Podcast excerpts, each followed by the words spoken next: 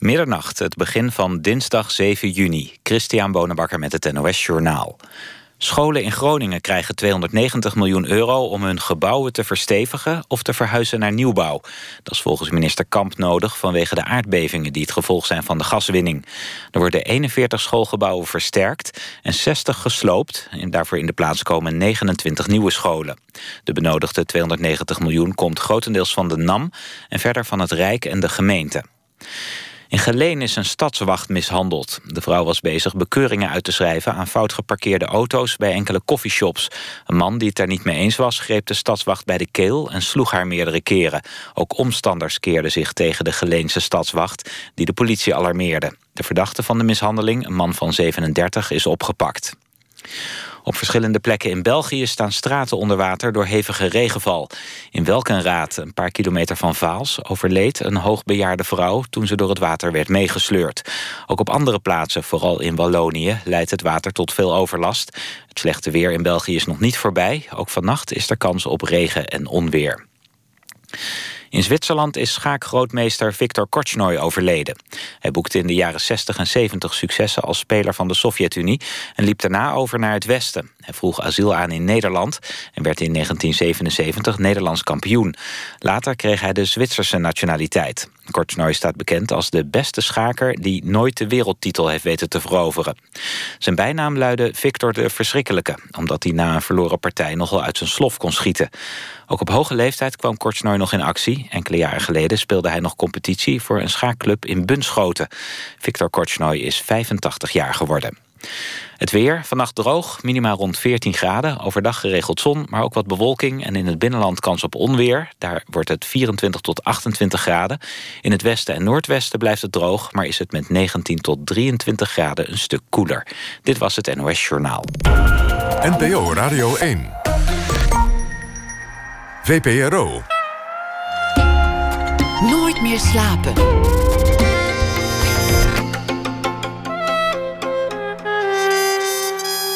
Met Pieter van der Wielen. Goedenacht en welkom bij Nooit meer slapen. Thomas Heerma van Vos zal deze week elke nacht een verhaal schrijven bij de voorbije dag en draagt voor even na ene. Een stamboom van alle muziekgenres. Wat een karwei. De trotse makers spreken we na ene. En dan vragen we ook naar het nut van deze onderneming. Ook een gesprek met muzikant en jazzkenner Koen Schouten. Hij komt langs om te vertellen over het nieuwe album van zijn formatie, The Jig. Een formatie die zich specialiseert in groevende funk en zwetende soul. We beginnen met Johan Simons. Hoe seks van last weer een lust werd. En hoe ieder door de digitale wereld juist een beter seksleven kreeg. Door de eigenlijke daad achter zich te laten. En dan is er nog zo'n vraag: moet je tinderen of juist niet? Allemaal kwesties die centraal zullen staan in de voorstelling The Future of Sex. Een stuk van Wonderbaum, geschreven en ook met op het toneel Arnold Grunberg. Te zien tijdens het Holland Festival, regie Johan Simons. En Johan Simons is een grote naam in de Europese theaterwereld. Hij werkte in München, in Gent, in Parijs, werd geboren in 1946. En de komende jaren zal hij ook onder meer terugkeren naar Rotterdam voor bijzondere projecten en regies en voorstellingen. Johan Simons, hartelijk welkom. Dankjewel. Waar zullen we beginnen? Laten we beginnen met de seks dan maar. Hoe, hoe ziet de toekomst van de seks eruit? Als je het overlaat aan Grunberg. Als je het overlaat aan Grunberg, um, ja. Dan wordt het een hele, ik zou even zeggen, een grappige, depressieve uh, toekomst. Um, ja, hij, hij, hij schopt natuurlijk wel echt tegen heilige huisjes met de Future of Sex. En uh, dat ga je ook in deze voorstelling uh, zien. De, het, eigenlijk, het, het idee komt van Wonderbaum zelf dat zij uh, hadden gelezen dat het zo is dat mensen elkaar steeds minder aanraken. Zeker in West-Europa, dat was een Engels rapport. En, mensen dat, in het algemeen of mensen, mensen in het algemeen? ja, mensen in het algemeen. En dat triggerde hun. En daar zijn ze over gaan uh, debatteren met elkaar. En toen kwamen ze natuurlijk, omdat ze al eerder met Arnon Grunberg hadden gewerkt... kwamen ze uit bij, uh, bij Grunberg, om daar met Grunberg is, uh, ja, over te gaan praten. Wat, wat zou je daar dan mee kunnen doen? Zou je daar een stuk mee, mee willen maken? En dat heeft Grunberg uh, toen uh, toegezegd. Uh, hebben ze er mij bij gevraagd. En ik had al eerder een voorstelling gemaakt met Arno Grunberg in München. Mijn afscheidsvoorstelling in München. Dus ik zag er ook naar uit, omdat door continuïteit verdiep je waarschijnlijk ook steeds meer het werk met je met elkaar doet. Het gaat over seks. Nou heeft uh, Gumberg zich een tijdje opgeworpen als uh, de, de sekscoach der Nederlanden. Met een wekelijkse column in de Volkskrant. Een van de stukken die ik daarin las was dat hij een, een bezoek bracht aan Cap d'Agde in het uh, zuiden van Frankrijk. Dat is een soort naturistencamping waar mensen niet alleen naakt lopen, maar ook aan elkaar zitten in verschillende combinaties. Een, een, een plek die ook voorkomt bij Wellebec ja. in zijn boek Elementaire Deeltjes. Ja. ja. Nou, Wellebeck, daar heb ik, daar heb ik uh, ongeveer drie stukken over gemaakt. Of met, het, met de schrijver Wellebeck. En elementaire deeltjes is er, was er daar één van. En uh, eigenlijk is Wellebeck iemand die zegt in dat boek... Uh, mensen zijn zo ongelukkig dat ze zichzelf beter kunnen opheffen. En we krijgen een toekomst, zoals hij dat dan zegt waar het steeds meer mogelijk is om uh, nieuwe mensen te. Wie zijn wij om te zeggen dat wij het eindpunt van de beschaving zijn? Dat zegt hij eigenlijk. En uh, hij laat daar uh, een, een, licht schijnen over de mens die, die opnieuw, geschapen, opnieuw geschapen wordt. Met al die rot eigenschappen eruit, weet je wel. Maar in Wellebeck zijn de mensen ook oh, volledig geobsedeerd door seks. Het lijkt wel alsof alles wat elders niet lukt... zich uiteindelijk uit in een seksuele frustratie... tot je totaal monomane wezens overhoudt... die alleen nog maar met seks bezig kunnen zijn. Hoe ziet de toekomst eruit als je het heel concreet moet maken van de seks? Want zo heet het stuk, The Future of Sex. Hoe, hoe doen mensen het in de toekomst?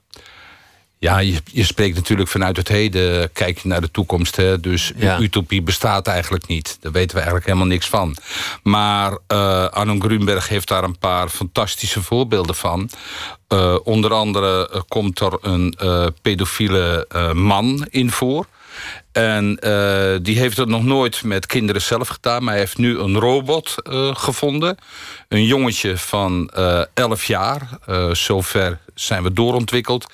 En met dat jongetje kan hij de seksbedrijven... kan hij troost bij vinden. En dat is natuurlijk een live jongetje op het toneel. Maar die speelt een robot. Maar je krijgt wel een dubbele houding... ten opzichte van dat uh, onderwerp. Dus dat werpt nogal wat, uh, ja, wat vragen op. Wat, wat, vinden de, wat vinden we daar nou eigenlijk van? Als het zo uh, dat, dat, dat levert de medemens geen schade op. Het feit dat je het met een computer, met een, met een robot doet. Maar, wat, maar het is toch raar als je dat voor de eerste keer hoort, die scène. Dan ga je daar toch over nadenken. Wat vind ik daar nou eigenlijk van?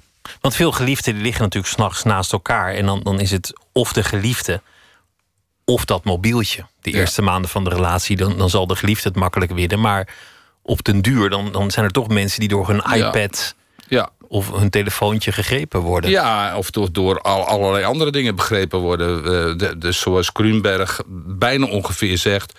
Uh, er, uh, er komt een tijd dat we onszelf perfect kunnen pijpen. En dan hebben we de ander helemaal niet meer nodig. Dan hebben we de ander helemaal niet meer nodig. En dat is best een bevrijding dan. Nou, zijn bevrijding. Uh, hij zegt eigenlijk in al zijn uh, depressief optimisme... zegt hij eigenlijk... Uh, het is tijd dat wij onszelf afschaffen. En dat is natuurlijk... daar kan je van denken... jee, wat een vreselijke opmerking is dat. Maar het, je kan het ook zien als dat het iets dat het misschien ook wel zo is dat het misschien ook wel het beste is. Ik vind depressief optimisme een mooie term in deze. Ja, dat komt eigenlijk omdat uh, uh, Camus is natuurlijk... of Camus zeggen, Camus hoort bij Grunberg... en uh, Wellebeck hoort ook bij Grunberg. Dat zijn voor mij drie schrijvers die heel goed bij elkaar passen. Want Camus heeft de Sisyphus mythe heeft Camus ooit fantastisch verteld. Sisyphus uh, uh, sleept die steen naar de top van de, van de berg. En dan valt hij natuurlijk naar beneden, zoals de mythe is. Maar uh, bij, bij Camus moet je als mens eigenlijk kijken hoe die naar beneden valt. En moet je daar juist plezier uit putten. En dan ga je, pak je die steen weer opnieuw. En dan, ga je weer, dan sleep je die steen weer naar boven. En weer valt hij naar beneden. Maar je moet met even groot plezier blijven kijken hoe die naar beneden rolt. Dat vindt Camus het leven. En ik geloof dat ik, dat ik kan zeggen dat Grunberg en Wellebeck dat beide ook zo uh, zien. Dus we moeten Want plezier een... scheppen in de mislukking. Hij had eigenlijk een straf. Hij moest maar die steen naar boven rollen. Maar hij had er lol in gekregen, waardoor het geen straf meer was. Ook al wist hij dat hij er nooit in zou slagen. Ja. En dan kom je eigenlijk, zoals Camus dat zegt, bij het absurde. Grunberg zit ook op het podium en die zal ook vragen vanuit het publiek beantwoorden. Ja, dat doet hij fantastisch. Wat gebeurt er dan? Uh, hij doet het altijd anders. Je kan er geen, uh, je kan er geen, uh, je kan er geen pijl op trekken. Ik ben elke keer heel benieuwd, want we hebben nu een aantal keren hebben we met hem gerepeteerd. Uh, en je kan eigenlijk uh, er geen. je weet niet hoe hij gaat antwoorden. Dat, dat, vind ik, dat vind ik heel bijzonder. Hij heeft echt de moed om daar te gaan zitten. Tenminste, ik hoop dat dat bij de première ook nog zo is. Maar hij heeft de moed om daar te gaan zitten en elke keer nieuwe antwoorden te bedenken. Terwijl de vragen een aantal keer hetzelfde zijn. Hij is heel ad rem. Dat, dat is eigenlijk wat er aan de hand is. Ja, hij is heel, hij is heel ad rem. En, uh, maar hij is ook heel, heel trouw aan zichzelf. Dat, vind, dat viel me heel erg op. Dat vond ik heel bijzonder. Hij is heel kwetsbaar eigenlijk in zijn antwoorden. Ik ben bij een repetitie geweest, maar alweer twee weken geleden. Het was nog een vrij vroege fase. Eén scène ging over een man die naar een soort prostituee gaat... om zich daar als een baby te laten vernederen... en, en zijn, uiteindelijk zijn eigen luier leeg te eten. Ja. Een andere scène ging over een stel dat het niet meer deed, alleen maar virtueel. Ja. En zich daardoor bevrijd voelde, maar dan toch nog worstelde met wat dan in die wereld nog monogamie is en, en, en trouw. Ja. Hele actuele thema's. Ja, ja, los van die fetish misschien. Ik weet niet of dat speciaal actueel is, maar de digitale wereld en intimiteit. Dat, dat lijkt me wel een, een actueel thema. Dat is een heel actueel uh, thema. Dat, dat, daar begon ik ook eigenlijk mee met, met te zeggen dat mensen elkaar dus steeds minder uh, aanraken. aanraken. En dat is een. Uh, ja, dat wordt natuurlijk een groter en groter probleem. Die afstanden die je tot elkaar hebt. Misschien ook niet, dat weten we niet. Maar ik zal het zo zien. Op mijn leeftijd zie ik dat zo. Laten we gaan luisteren naar Cat Power. Met een nummer dat heet The Greatest.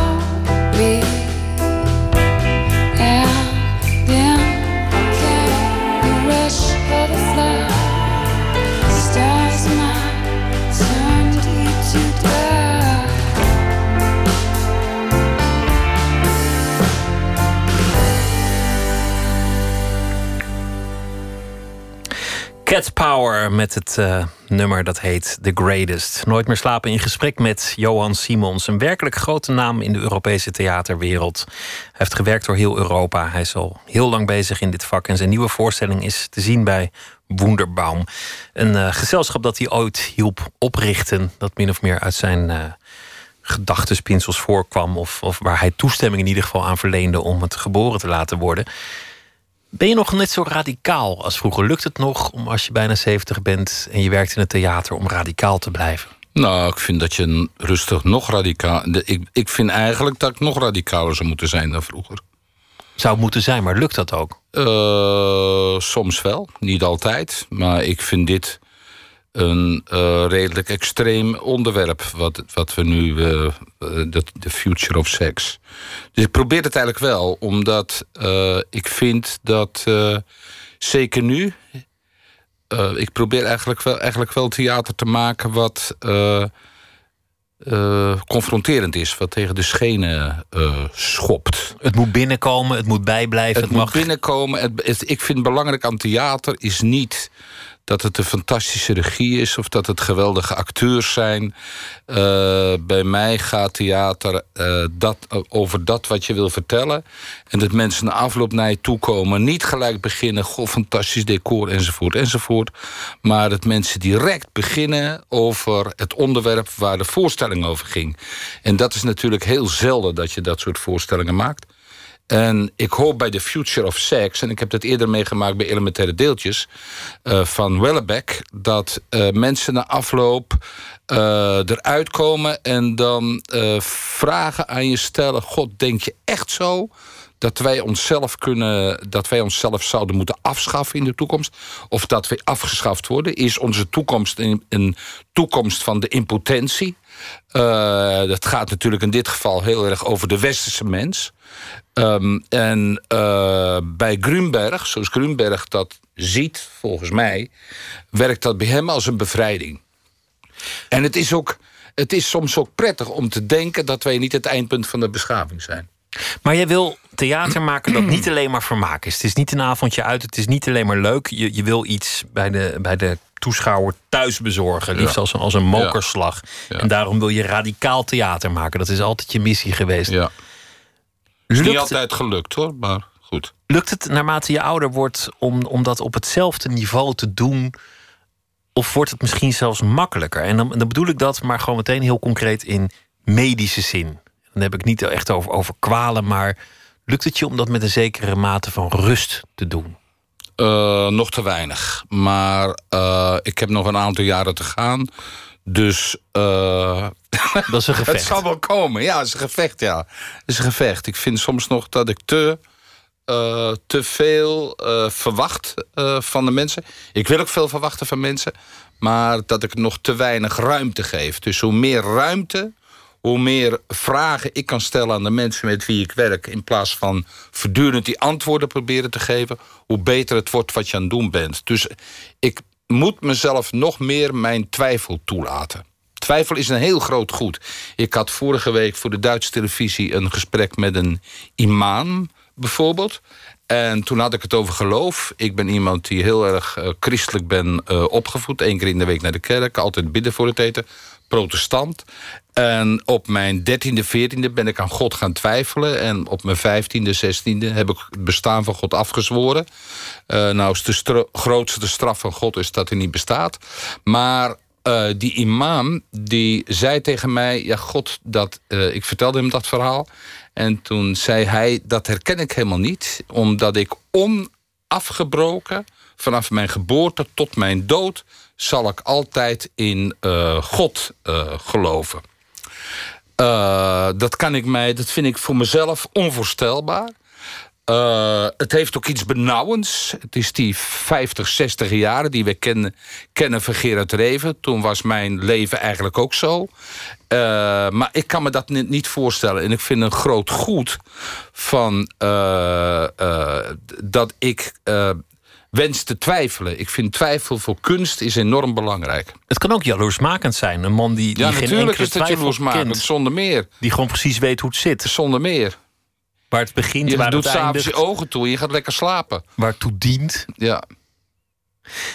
Jouw vrouw is Elsie de Brouw. Zij is actrice. Ze is niet zo lang geleden hier in dit programma ook te gast geweest. Er is een keer een film gemaakt over jullie beiden. Ze is hier ook aanwezig. Ligt ergens in deze studio lekker op een, op een bank met een kleedje over zich heen te luisteren. En toen in een interview in die documentaire, toen vertelde ze iets over, over hoe de, de zorgen, naarmate zo'n voorstelling dichterbij komt, ook in de nachtelijke sponden de boel overnemen. Oh, god. Oh, oh heer. Oh, waar begin ik aan? Waarom doe ik dit? Waarom doe ik dit? Waarom doe ik dit? Waarom doe ik dit? Ik kan het helemaal niet. Elsie wordt wakker. Ik kan dit niet. Ik kan dit niet. Ik kan dit echt niet. Oh, god, hoe laat is het? Oh, hoe laat is het?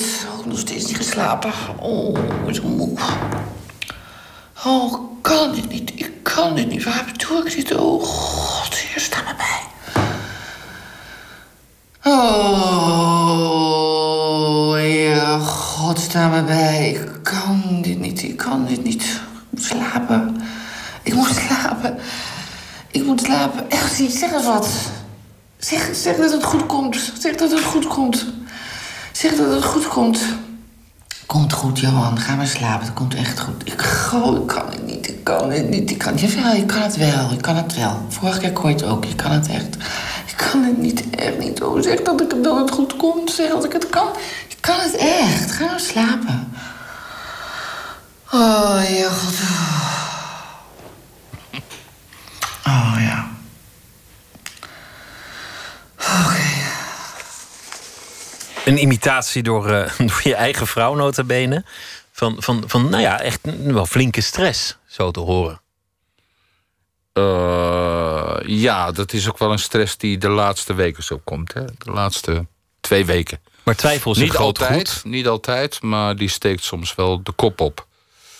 Maar dan ik is kan, ik kan toch- überhaupt, ja, maar ik, ik kan eh, dat soort dingen die je net hoorde, dat kan ook om andere. Eh, eh, dat kan ook om andere dingen zijn. Dat ik eh, dan wakker schiet. Ik slaap bijvoorbeeld. Ik, ik, ik val bijvoorbeeld heel makkelijk in slaap. Past heel goed bij dit programma eigenlijk. Ja. Ik val heel makkelijk in slaap. En dan slaap ik vier uur en dan kan ik ineens wakker worden. En dat is echt wel zes op de tien nachten. dat ik dan heel erg onrustig word en dat alle zorgen ineens op me afkomen. En die zorgen gaan dan over theater. Nou, die kunnen ook over andere dingen gaan, maar meestal gaan die. ja, ja, vaak gaan die wel over theater, ja. ja.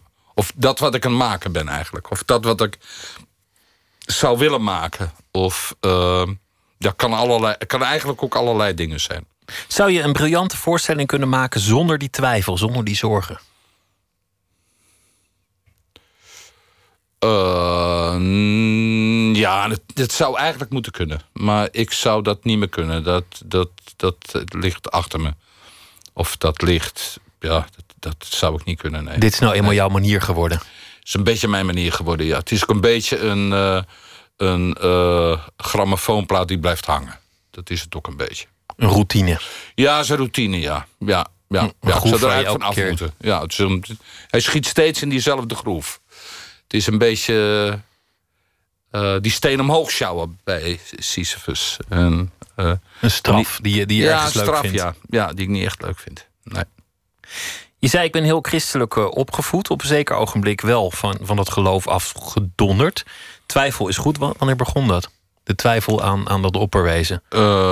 Toen zo 13, 14, 15 jaar begon Ge- dat zo. tegelijk met de puberteit, met het, met het schoppen. Ja, tegelijkertijd. Maar ik gaf nog wel, ik gaf nog wel preken thuis. Want ik had een jongere broer. En eh, die moest dan in een stoel gaan zitten. En dan ging ik op een... Ja, dat was zo. Dan ging ik op een, ah, ging op een stoel staan. Hij moest op een stoel zitten. En dan sprak ik hem eh vermanend toe. Of ik sprak over eh hel en verdoemenis. Hè. Dat is natuurlijk... je had van die dominees die konden echt drie kwartier lang van de kansel af eh, hel en verdoemenis prediken in zo'n kerk. En die schreeuwden het dan bijna uit. En dat heeft me altijd als kind mateloos eh, eh, geboeid. Dat had je zelf misschien ook al willen worden als je erin had geloofd. Als ik erin had geloofd, was ik dat denk ik geworden. Het is maar goed dat die twijfel is gekomen in mijn leven. Anders stond jij nu ergens in een Zuid-Hollands dorp op de kansel hel en verdoemenis. Ja, waarschijnlijk. Over de ja. mensen uit te ja, storten. Ja, ja, je hebt nog zo die Bijbelbelt natuurlijk. Dat bevindt zich ook voor een deel in, eh, in Zuid-Holland. Eh, ik woon nu in de Betuwe en ook niet zo ver van de, een deel van de Bijbelbelt bij Waardenburg. Eh, ja, dan zie je soms wel tafereelen, vooral op zondag, dat je denkt, jee, dat was, dat was ik zelf vroeger. Maar ik ben blij dat dat niet meer zo is. En jouw ouders, wa- waren die, die heel diepgelovige mensen, zou je ze zo omschrijven? Mijn vader is eh, midden in de zomer gestorven. En het laatste wat wij voor hem moesten draaien, een grammofoon, eh grammofoonplaat, dat was eh, Stille Nacht, Heilige Nacht, midden in de zomer. Dus dat vond ik wel, ja, dat klinkt van mij. Dat is, een, dat is een fantastisch gedicht natuurlijk. Hè. Je draait, je sterft en midden in de zomer, eh, snikheet. Stille Het nacht, was ook echt heet. nacht. En Stille Nacht, Heilige Nacht is het laatste aardse gezang wat je, wat je hoort. Voor je laatste adem uitblaast. Had je een goede band met hem? Eh, mijn ouders hadden niet zo goed huwelijk. Om niet te zeggen een slecht huwelijk. Eh, en eh, ik stond. ehm, ik was de middelste van drie kinderen. En eh, toen ik kind was, was ik het lievelingetje van mijn moeder. Dat is later heel iets anders geworden. Ehm, mijn vader was eigenlijk altijd in de ogen van mijn moeder eh, de loser. Eh, dus iemand die niet wilde deugen. Hij ging niet vreemd of hij dronk niet. Maar hij was wel gokverslaafd. Dus hij wedde op paarden. Dus morgens vroeg hij had een een bakkerij, een deel van een bakkerij. eh, eh, had mijn, had mijn eh, opa eh, gehad. En, dat, en toen had hij een broodwijk in, eh, in Rotterdam. Brood langsbrengen bij Brood de mensen. brengen bij mensen, ja. Maar wij woonden in Heersdam, dat is niet zo ver van, eh, van, eh, van Rotterdam. En dan had hij die broodwijk, maar hij reed in één keer door naar Duindicht... om overdag met, eh, met, eh, op paarden te gokken. En dan om vijf uur smiddags eh ging hij dan eh, langs de deur. En dat ging natuurlijk niet, een bakker hoort 's morgens te komen. En hij had ook nog een hazellip. Dus dan riep hij onder aan de, aan de, aan de, aan de trap... riep hij naar boven, naar, de, naar zijn klanten. De bakker! En eh, ja, mensen, dat was natuurlijk binnen de kortste keren... was het op de fles, die hele, die hele was onderneming. failliet. Nou, failliet, dat was mijn moeder weer, die uit een boerenfamilie kwam. Een boer die failliet gaat, is ongeveer het ergste wat er is. Zeker als je van christelijke huizen bent. Dus mijn moeder heeft ervoor gezorgd dat die hele schuld die mijn vader heeft opgebouwd. eh, afbetaald is. Dus elke week komt mijn oudste broer met envelopjes langs de deur, langs diverse schuldeisers, om daar geld, eh, geld af te geven. Dus eh, ja, dat, dat belast zo'n zo'n huwelijk enorm. verschrikkelijk. Enorm, En het respect, dat, dat, dat waait het raam uit natuurlijk. Dat waait totaal het raam uit. Ja, ik had voor mijn vader, denk ik, geen enkel eh, respect. Later is dat wel gekomen. Omdat eh, hij kon wel fantastisch vertellen. En hij vertelde altijd dezelfde verhalen. Dat waren drie verhalen. Ik heb ze nooit tot aan het slot gehoord. Omdat hij zelf altijd omviel van het lachen. En wij allemaal. Hij kon zo goed lachen. Dat het hele gezin, of mensen die er dan waren... maar mijn moeder was ook heel gastvrij. Ja, het is een gezin van tegenstellingen waar ik, waar ik eigenlijk uit eh, waar ik Maar, maar dan ben je veertien, dan geloof je niet meer in God. Terwijl, terwijl je dat eigenlijk altijd toch een beetje als een stiekeme droom had. Van op de kansel staan. Ja, op de kant staan of zendeling worden. Albert Schweitzer achterna. Een ongelukkig huwelijk van je ouders en, en geen respect meer voor je vader. En je zit in zo'n dorp waar iedereen met weinig anders bezig is dan geld verdienen en, en God Loven. toejuichen. Ja. Waar had je, waar had je dan nog iets aan in, in je bestaan? Waar, waar, eh, waar hing je leven aan op? Ik, hing, maar ik, ik, maar, ja, ik, ik geloof dat mijn leven echt voor een deel.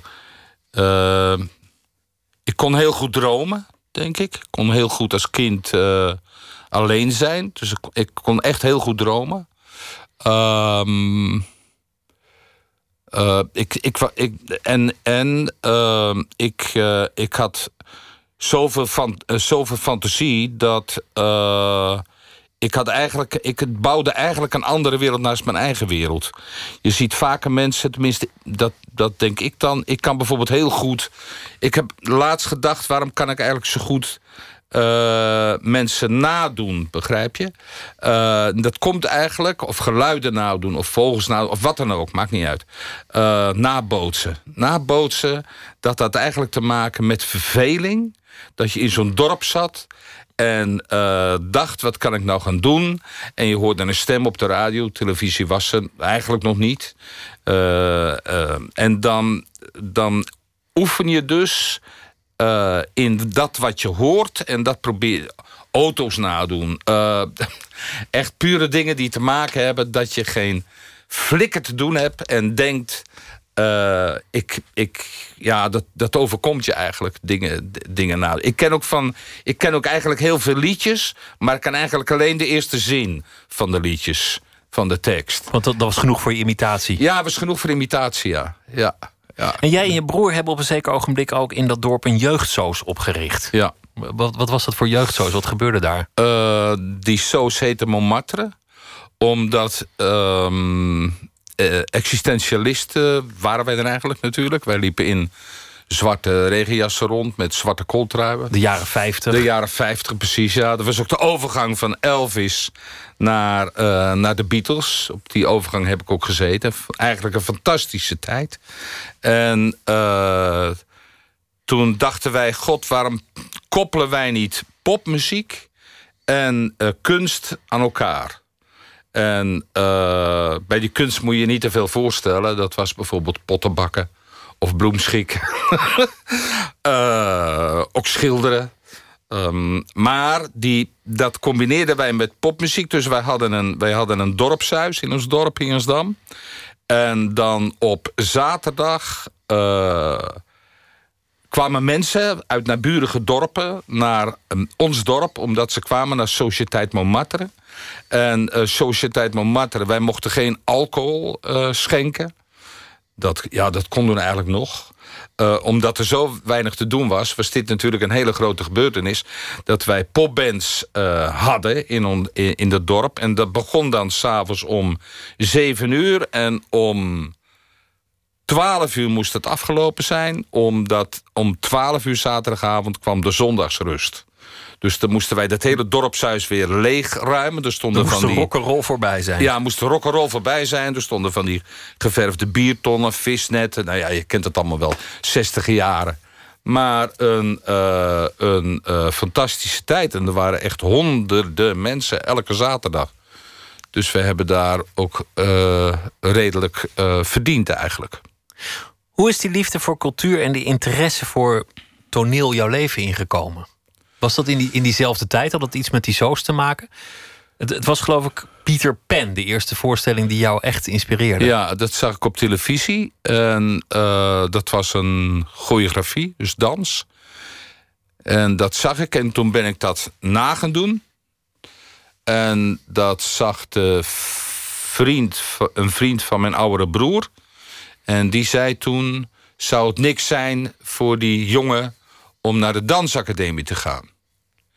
En toen mijn vader dat hoorde, uh, toen uh, zei hij... Nee, nee, nee, daar, moet, gaan we niet aan beginnen. Die, die, bij die jongens zie je altijd die ballen in die broek. Uh, wat, wat, wat, moeten wij, wat moeten wij ermee? dat, nee, nee, nee, dat gaat niet gebeuren. Maar mijn moeder was natuurlijk, zoals ik net al verteld heb... een hele sterke vrouw. En die dacht toen, nou, op die manier ontsnapt die jongen want dat wilde ze eigenlijk zelf ook. Ze ja, wilde zelf, zelf ook, ja. Zelf. Ja, ja, ja, ja. En ze dacht, als het mij niet lukt, dan laat hem het dan laat, lukken. Laat, laat mijn kinderen dat dan lukken. Desnoods via de dans. Ja, ja, ja. Mijn moeder was wat dat betreft ook een hele uh, trotse vrouw. En uh, die, uh, die dacht, dit is een ontsnappingsroute. Dit moet gaan gebeuren. Want anders was ik natuurlijk boer geworden of weet ik veel, boekhouder. Boekhouder, procuratieouder was eigenlijk het hoogste tot mijn twaalfde wat ik kende. Ik kende verder eigenlijk geen beroepen naar mijn boekhouder idee. Boekhouder was de definitie van succes. De boekhouder, ja, vooral procuratieouder. Dat is iets meer dan boekhouder.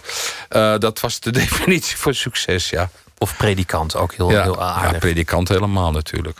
Ben je ooit echt gaan dansen? Is, is dat ooit iets geworden?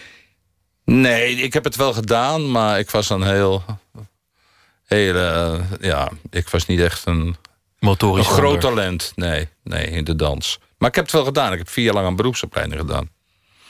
En toen dacht ik, eh, toen ben ik, eh, toen ben ik, eh, toen ben ik naar Parijs gegaan. maar dat was mei 68. En ik had geld voor twee weken. Maar ik was na twee weken terug, omdat er in Parijs in mei 68 helemaal niks te doen was. Alles lag plat. Ik wilde er echt als danser aan het werk. Toen ben ik teruggekomen. En toen heb ik Hair gedaan, eh, de musical Hair. Ik heb bij Forum gezeten. Dat was toen de tijd een gezelschap. Een operagezelschap in het oosten des lands. Eh, toen dacht ik, nou, na die Hair dacht ik... ik eh, geloof dat ik maar echt een vak moet gaan leren. Ik ga naar de toneelacademie in Maastricht. Eh, ben ik, daar ben ik toen terechtgekomen. En dat heb ik volgehouden, ook die vier jaar. Maar een hele grote acteur is er met mij ook niet verloren gegaan. Maar ondertussen ontdekte ik wel, in die vier jaar kwam ik eigenlijk weer terecht bij mijn, bij mijn kind zijn. Omdat ik eh, toen ineens dacht, ja, maar ik kan eigenlijk wel, ik kan eigenlijk wel iets maken. Ik kan wel iets eh, regisseren. regie is, is iets echt maken. En je noemt dat je kind zijn, wat, wat ik interessant vind, omdat Pieter Pan wilde ook altijd een jongetje blijven. Die, die deed onverantwoordelijke dingen, zolang hij maar niet volwassen hoefde te worden. Dat, dat was de magie van dat personage. Ja, maar ik voel mij ook het meest, ik voel me ook het meest thuis, eh, geloof ik. Niet altijd, maar 99 op de 100 wel. In een eh, repetitielokaal. Omdat ik daar. eh,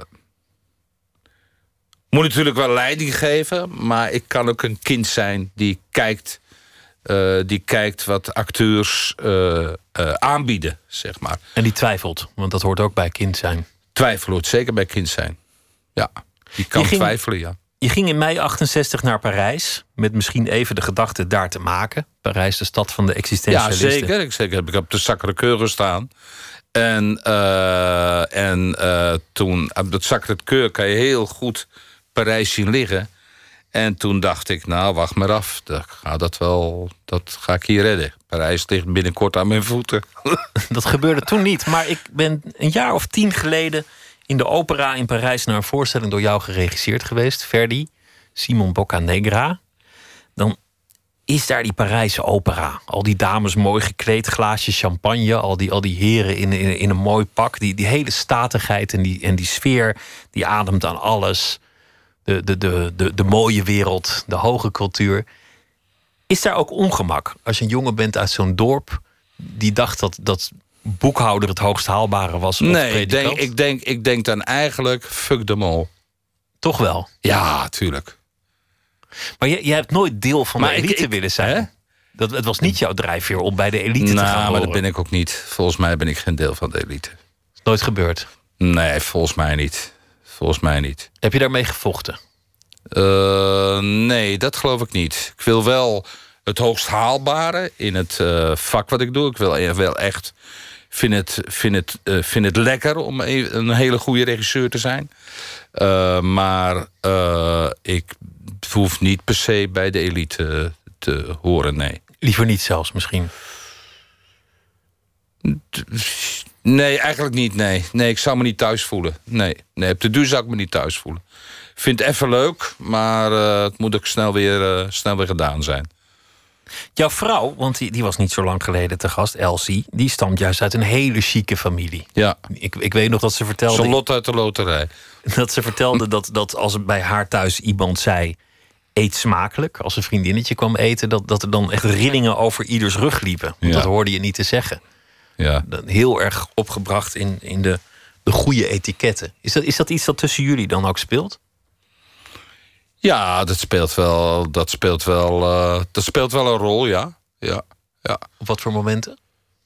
Ehm, nou, kijk. Ik ben bijvoorbeeld eh, een hele goede regisseur. En ik kom dan binnen die familie. En eh, die zijn nu met pensioen of wat dan ook. Eh, terwijl ik nog volop bezig ben en nog een nieuwe job ga doen op mijn 72ste. Eh mind you. En eh, ik voel me toch altijd, als ik daar bij die familie ben... nu gaat het beter en beter... voel ik me toch... Ja, dat zij het, dat zij het, ja, dat zij het beter doen. Dat zij... Nou, het beter doen niet, maar ze hebben een, heel, een gemak van met elkaar omgaan... of een eh, gemak van leven waar ik van denk, hoe bestaat het? Dat, de, een, ja, de, ja, het irriteert me soms, ja. ja. In die zin heb jij alles voor jezelf uit moeten vinden, omdat je van huis uit niet zo gek veel wist of meekreeg. Irriteert is ook waarschijnlijk al een fout woord. Ah, ja. Het zal wel erger zijn. iets, iets irriteert je en je ergert je Ja. aan iets. Ja, precies. Maar, eh, maar van die taalpuristen word ik af en toe ook een beetje eh, moe van, moet ik bekennen. Dat, dat, Ook ben eh, gek op taalpuristen. Echt. Ik ben zelf helemaal niet. Maar ik ben er gek op. Ik ben heel erg gek op dingen die, die ik eigenlijk niet, niet kan. Ik ben bijvoorbeeld echt heel dyslectisch. Ik heb een moeite tussen links en rechts. Maar ik ben gek op taal. Dyslectisch zijn lijkt me voor een theaterregisseur misschien ook wel een handicap. Nee, want een dyslecticus heeft eh, als compensatie een eh, vloed aan eh, beelden. En dat is volgens mij het kenmerk van mijn regisseur zijn, is dat ik aan beelden geen gebrek heb. En die beelden hebben ook natuurlijk te maken met dat kind zijn. Wat dat betreft had ik natuurlijk een fantastische jeugd. Maar eh, de taal is. Ik, ik, ik kan bij het regisseren mijn ogen dicht doen. En eh, alleen maar luisteren naar de stem van de acteurs. En eh, dan zie ik ongeveer, ook al heb ik mijn ogen dicht, zie ik ongeveer hoe ze staan op het toneel. Ik, vind, ik vind taal, de, of de klank eigenlijk, het is eerder de klank.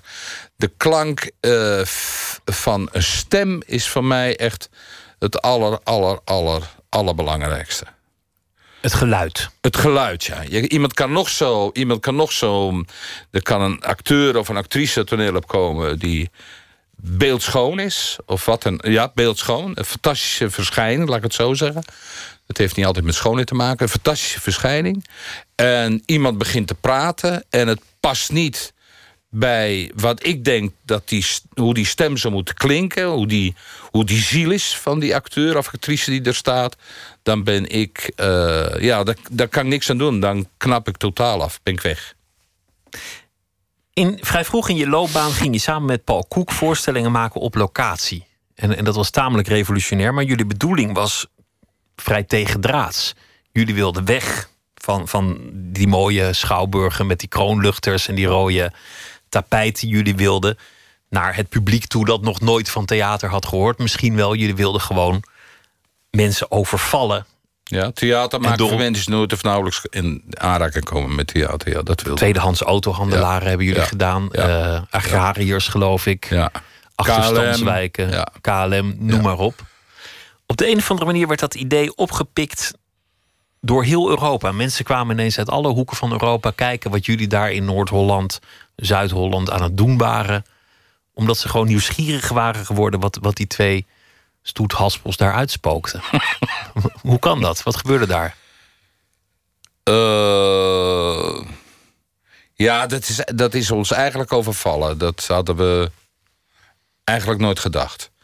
Eh, wij, wij, eh, ik, ik was in de brakke grond met een voorstelling. Dat was het begin van Hollandia. En eh, ik was in de brakke grond en ik zag daar die regisseurs zitten. eh, die vroegere grote goden. En eh, ik reed naar huis en ik dacht: nee, nee, dit wil ik niet. Dit is middelbare school. Ik ben weer terug op de middelbare school en ik vraag om toestemming. En toen heb ik de andere dag Paul Koek gebeld, want zo snel is het echt gegaan. Heb ik Koek gebeld. Ik, zeg, ik zei tegen Paul: Paul, we moeten, we moeten wat anders gaan doen. Ik word er gek van. En toen heeft Paul eh, heeft bedacht... nou, dan gaan we in een sluis spelen. Lijkt je dat geen goed idee in een sluis te gaan spelen? En dat hebben we toen gedaan. Uh, de Vliegende Hollander, daar is alles mee begonnen. In Zandam, in een sluis. Dat hebben we voor elkaar gekregen, die sluis. En toen eigenlijk is het verder gaan rollen. Is het ook een principe geworden. Hebben we gezegd, we gaan nooit meer naar de stad. We zaten, geloof ik, in elk uh, theaterfestival uh, in Nederland... met minimaal één voorstelling, soms wel drie. En uh, wij hebben dat eigenlijk nooit in de stad gespeeld. We hebben altijd gezegd, de mensen kunnen naar ons toe komen. En dat was, uh, ja, dat waren, dat moet ik echt zeggen... dat waren echt waanzinnig mooie voorstellingen. Niet allemaal, maar vele wel. Ik hoorde één anekdote, die ging over de tweedehands autoverkoop... Dat je, dat je bij een sloperij iets wilde doen... en dat dan twee van die wat, jonge mannen... een beetje artistieke mannen... naar zo'n autosloper toe liepen en zeiden mogen wij hier theater maken? En, dat jullie daarna even aarzelden van gaat hij de honden loslaten? Gaat hij ons nou van het terrein afsturen? Maar dat die man uiteindelijk het meest enthousiaste publiek wist te veroorzaken dat jullie ooit hadden meegemaakt. Ja, dat was uh, Jan Smit in uh, Westzaan. En uh, die hebben we helemaal uh, meegekregen met onze voorstelling. En dat, dat was echt niet de makkelijkste voorstelling die we daar speelden. We speelden daar uh, Prometheus. We hebben meer voorstellingen daar gespeeld. Maar daar begon het mee. Nou, dat zijn redelijk moeilijke teksten van Aeschylus. Er gebeurt ook echt in dat stuk... Het is echt een praatstuk, zeg maar. gebeurt ook echt heel weinig. Het is echt een stuk van klank. Uh, van geweldige teksten, maar vooral van klank en muzikaliteit. En uh, die mannen hebben helemaal kunnen, kunnen, kunnen overtuigen door de manier waarop we daar stonden, met hem spraken en ook hebben meegenomen om te laten zien wat we aan het maken, wat we het maken waren. Hoe is het dan als je daar vandaan komt om op een zeker ogenblik artistiek leider te zijn, bijvoorbeeld in, in München, waar je gigantische budgetten te beheren hebt, waar je, waar je ja, echt een baas bent, waar je echt de, de, de orde vertegenwoordigt, waar iedereen naar je luistert, waar je het voor het zeggen hebt en waar je ook in een van de meest gevestigde, gerenommeerde theatercentra van Europa werkt. Dat, is nogal een contrast. Ja, het is een enorm contrast. Maar dat kwam eigenlijk. Uh, dat kwam eigenlijk doordat ik een paar mensen in mijn leven heb ontmoet die heel belangrijk zijn geweest. En onder andere is dat uh, Frank Baumbauer. En later dan, uh, of eigenlijk gelijkertijd ook Gerard Mortier. En dat waren mensen die zagen iets speciaals in mij. Omdat als ik ergens binnenkwam... dat, was dan dat waren de woorden van Frank Baumbauer... Uh, die had ook gewerkt met uh, Ingmar Bergman, niet de minste. En Ingmar Bergman vond hij, had hetzelfde als ik... Dat als je ergens werkte als regisseur dat je niet alleen maar uh, verantwoordelijk was voor de productie die jij maakte, maar dat je eigenlijk ook bemoeide met het hele huis. En uh, dat deed ik ook. Uh, en dat deed ik in, dat deed ik in, dat deed, deed ik in München ook. Mensen vonden bijzonder dat ik een Nederlander was. En dat ik dat alles heel ongedwongen deed. En dat ik niet tegen ze opzag. En het is heel prettig om in een vreemde taal, dus uh, in dit geval uh, Duits, uh, te mogen regisseren. Omdat je, het is allemaal, het is allemaal nieuw wat je, wat je doet. Je, je maakt een ontmoeting met een taal, je maakt een ontmoeting met een volstrekt andere cultuur. Dus je bent voortdurend op avontuur. En ik denk dat dat ook wel uh, gemeen heb met, uh, met Jozef Rood. Daarom ben ik zo'n grote Jozef Rood fan. Dat uh, altijd zwerven. dat, vind ik een, dat vind ik voor mezelf erg belangrijk. En ja, vind ik goed. Zwerven heeft ook iets verwant met twijfelen. Die, die twee gaan hand in hand. Ja. De een helpt de ja. ander, denk ja. ik. Ja. Laten we luisteren naar um, soulzanger William Bell. Hij leeft nog, hij is nog in goede doen. Hij is 76, hij heeft een nieuw album uit. En hoewel zijn grootste hits in de jaren 60 waren, is het nu nog steeds uh, prachtig. I Will Take Care of You. When all the years have come and gone and laid you low, you should know when you think you left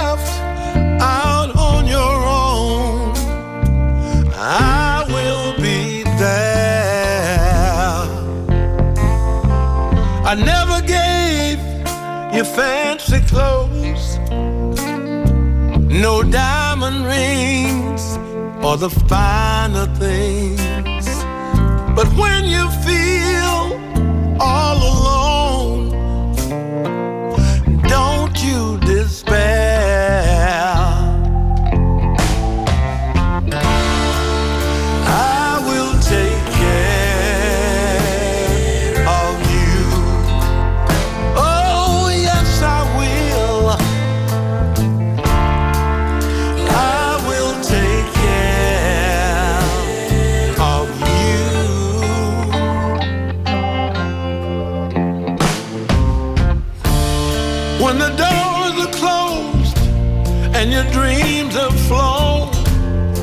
when you're the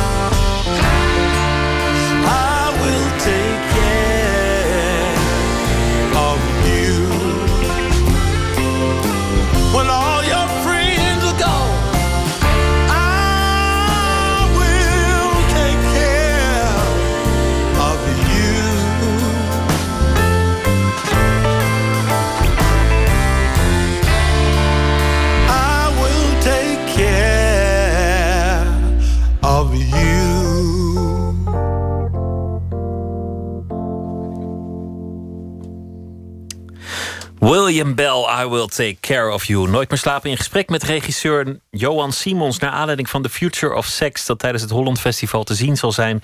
Een stuk van Wonderbaum met eh, ook daarin spelend... en de, de man die het ook bedacht heeft, Arnon Grunberg. We hebben het gehad over dat stuk. We hebben het ook gehad over eh, hoe je bent opgegroeid... in een klein dorp in Zuid-Holland. Hoe je niet meer in het geloof kon geloven... in je oorspronkelijke missie in het leven. Predikant daarmee ook kwam te vervallen. Bleef nog over boekhouder, maar dat leek je toch ook niet alles. Nee. En zo kwam de cultuur via Pieter Pen op je pad. Eerst wilde je danser worden, maar eigenlijk ging het vooral om het wegkomen, ontsnappen. En dat deed je uiteindelijk. In mei 68 was je in Parijs met de gedachte: ik ga deze stad innemen. Dit wordt mijn zegentocht. Dat werd het toen nog niet. Later Nee. wel. Later eh, maakte je deel uit van, van de, de prachtige plekken. Het, eh, Ja. het, het marmer van de opera, de kroonluchters. Helemaal comfortabel werd dat niet, maar eigenlijk zei je: fuck hem al. Op het moment dat je daar staat. Ja, ik vond dat een, eh, ik vond dat een eh, geweldige ervaring, omdat ik dat, vind ik zelf, op een hele goede manier heb overleefd. Omdat het was een hele rigoureuze eh, opera. Ik heb hem gemaakt met eh de decorontwerper Bert Neumann, die later bij Frank Kasdorf ook de grote decorontwerper was. En eh, twee jaar geleden is gestorven. En goede vriend van me ook. En met hem heb ik daar gewerkt aan Simone Boccanegra. En eh, op de eh, eh, première was het, nou ja, hoeveel man gaan erin? Eh 2300, 2500, misschien wel 3000, ik weet het niet, veel. En toen had Bert Neumann al tegen mij gezegd... nou, Johan, met deze rigoureuze versie van Simone Boccanegra... moet je er maar op rekenen dat er een storm aan protest losbreekt. En eh, dan moet je opletten dat je je lichaam spant... want er komt altijd boelgeroep, dat rolt over de eh, orkestergraben, hoe, hoe noem je dat? De pit. Orkestbak. De orkestbak. Rolt dat over het podium en komt dat geluid eigenlijk in je maagstreek terecht. Dus je moet je opspannen. En het bleek waar te zijn. Want uh, ik kwam het podium op en ze hadden voor de zangers en alles geapplaudisseerd. Maar ik kwam het podium op. Nou, er brak echt een orkaan los. Echt een orkaan. Ik denk dat 70% van de mensen daar uh, hun woede uiten met een keihard poelgeroep. Maar uh, toen boog ik voorover. En toen zei Fulenetto, een beroemde operazanger... nu niet meer, maar ook al oude natuurlijk... Uh, bogen we voorover en toen zei hij... Welcome in the world of the opera. En dat uh, vond ik echt een fantastische zin. Het, het, is een, een, voorstelling die uiteindelijk heel politiek is. De, de opera is heel politiek. En jij wilde ook echt iets revolutionairs maken. Ja, ja. En je wilde daar niet mensen een mooie avond geven... Nee, met een, gewoon nee, waar voor nee, je geld gewoon een, een, een, een klap erop geven. Ja, ja. En dan vind je dat uiteindelijk belangrijker dan, dan of die mensen applaudisseren. Ja, uiteindelijk wel, ja. Ondanks ja. dat je wakker ligt van kan ik het nog, is het nog goed, is, dit het, is het dat uiteindelijk Ja, niet waar het gaat, om niet, gaat. dat gaat niet over de applausen van het, van het, van het, van het publiek. Dat gaat echt, echt heel wezenlijk over mezelf. Het gaat volgens mij niet over... eh, eh, ja, dat weet ik eigenlijk niet. Ik, ik wou zeggen, het gaat eigenlijk niet over erkenning. Uh, maar daar zal het ook wel over gaan. Geen nou, mens kan dat weet ik niet. erkenning. Ja, maar het is ook een disbalans in mijn leven, geloof ik. Je weet het eigenlijk niet. Nee, ik weet het eigenlijk Waar je het voor doet. Nee, nee, nee, dan weet ik het even niet, nee. Maar je kunt tevreden zijn over een voorstelling die met boegeroep wordt ontvangen omdat je zelf het een urgente voorstelling vond. En je kunt, je kunt getergd thuiskomen terwijl iedereen op de stoel stond te dansen en, en je feliciteerde. Nou, dat vind, ik ook, dat vind ik ook wel geweldig hoor. Maar ik maak soms ook wel dingen die heel uh, slappig zijn. Uh, dat probeer ik zo min mogelijk te doen. Maar het overkomt je wel eens dat je dingen maakt en je denkt: ah man, dat had ik toch echt niet moeten maken. Uh, dat vind ik wel heel vreselijk, ja. ja, ja. En in je leven, ging, ging het in je leven eigenlijk tot nu toe ook altijd over theater? Was, was dat eigenlijk gewoon jou, jouw bestaan? Uh, nee, vind ik niet. Nee, nee want ik woon niet, uh, ik woon niet voor niks in een dorp. En ik vond mijn vrouw. Ik ben er ook. Ik, ik ben ook door Elsie, want ik, woon, ik woonde en werkte in München. Maar ik ben eigenlijk teruggekomen omdat ik heel erg verlangde naar mijn familie. Ik had er nog wel langer kunnen blijven in München dan vijf jaar. Maar ik ben eigenlijk teruggekomen omdat ik echt terug wilde naar mijn familie. Ik had, ik had echt heimwee. Ik wilde naar mijn, naar mijn beide zoons en ik wilde naar mijn vrouw. En ik wilde naar het huis, een uh, heel mooi huis in, in Varik. Eigenlijk als een voetballer die bij FC Barcelona mag voetballen... maar toch denkt, ik, ik, ik wil terug naar mijn eigen ja, dorp. Ja, waar ik vandaan kom. Ja, ja. Mijn dorp ook. Nu ga je verschillende dingen doen, onder meer in Rotterdam. Daar krijg je een soort intendantenfunctie. Nee, een, je krijgt geen intendantenfunctie. Intendant wordt heel iemand anders. Wat ga je doen? Uh, ik, ga daar, ik, ben daar, ik ben daar verantwoordelijk uh, voor de formatie. Dus ik probeer de goede mensen daar uh, te, te, krijgen... of in ieder geval het bestuur daarin te adviseren. en ik vind dat... Ik, dit is natuurlijk een stad die diep in mijn hart zit omdat ik er vlakbij geboren ben. En uh, ik ga daar eigenlijk een internationaal platform uh, opzetten. Dus dat internationale platform bestaat eruit dat ik me verantwoordelijk voel voor uh, wat er aan jonge makers in Rotterdam binnenkomt. of om die eigenlijk een podium te geven voor de, voor de rest van Europa. Omdat je natuurlijk in Nederland wordt de subsidie minder en minder, heb je het gevoel.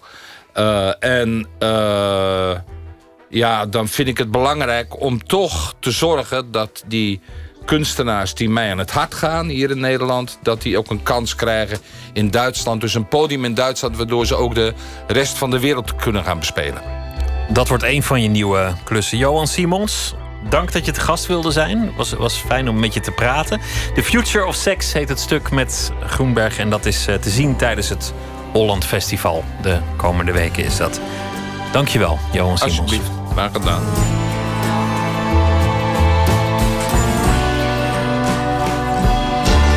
Op Radio 1, het nieuws van alle kanten.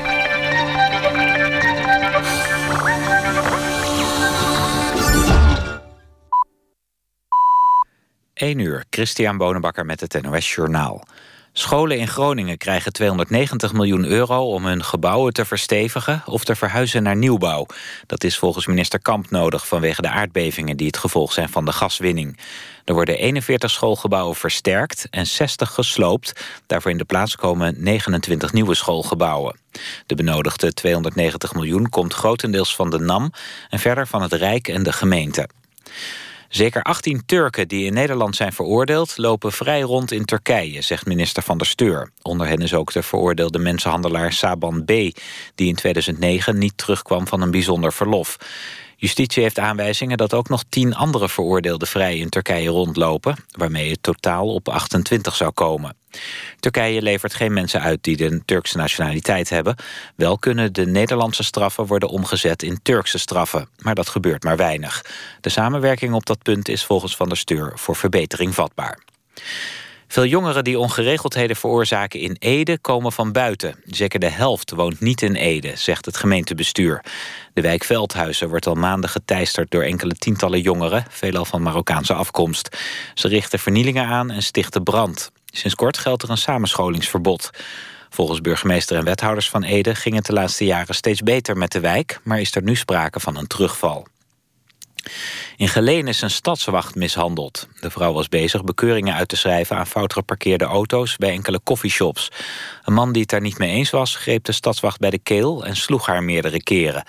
De verdachte van de mishandeling in Geleen, een man van 37, is opgepakt.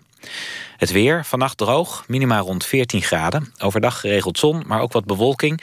En in het binnenland kans op onweer. Daar wordt het 24 tot 28 graden. In het westen en noordwesten blijft het droog... maar daar is het met 19 tot 23 graden een stuk koeler. Dit was het NOS Journaal. NPO Radio 1. VPRO. Nooit meer slapen.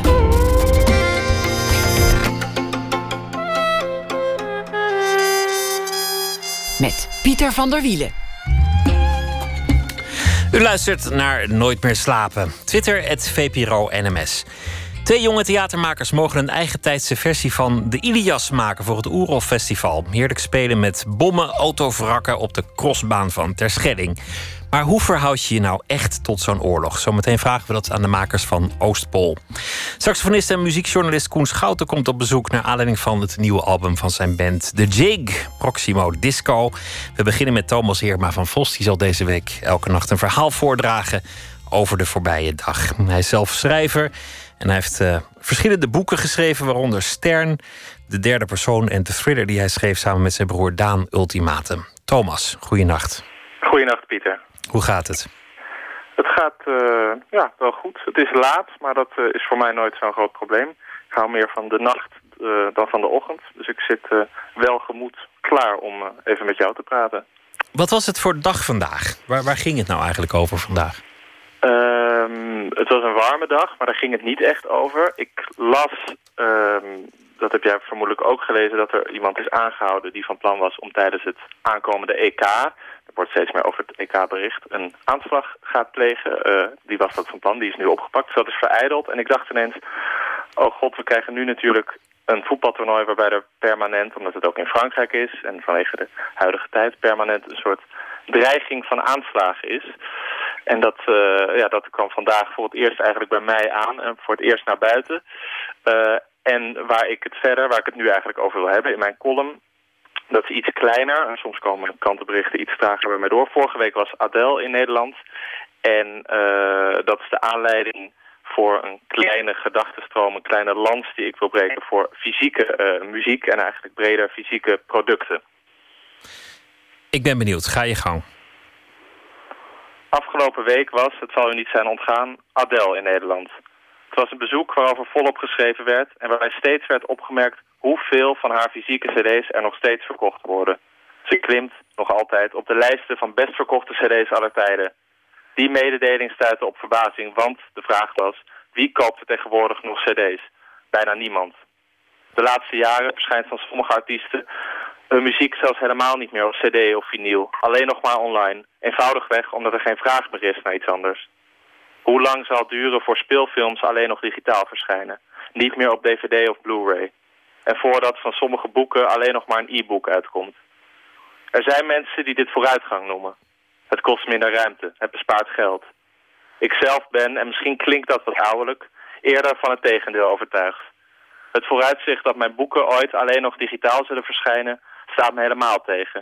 Het geeft me het gevoel dat ik die boeken eigenlijk net zo goed niet kan schrijven. Alsof ze dan toch niet volwaardig gaan bestaan.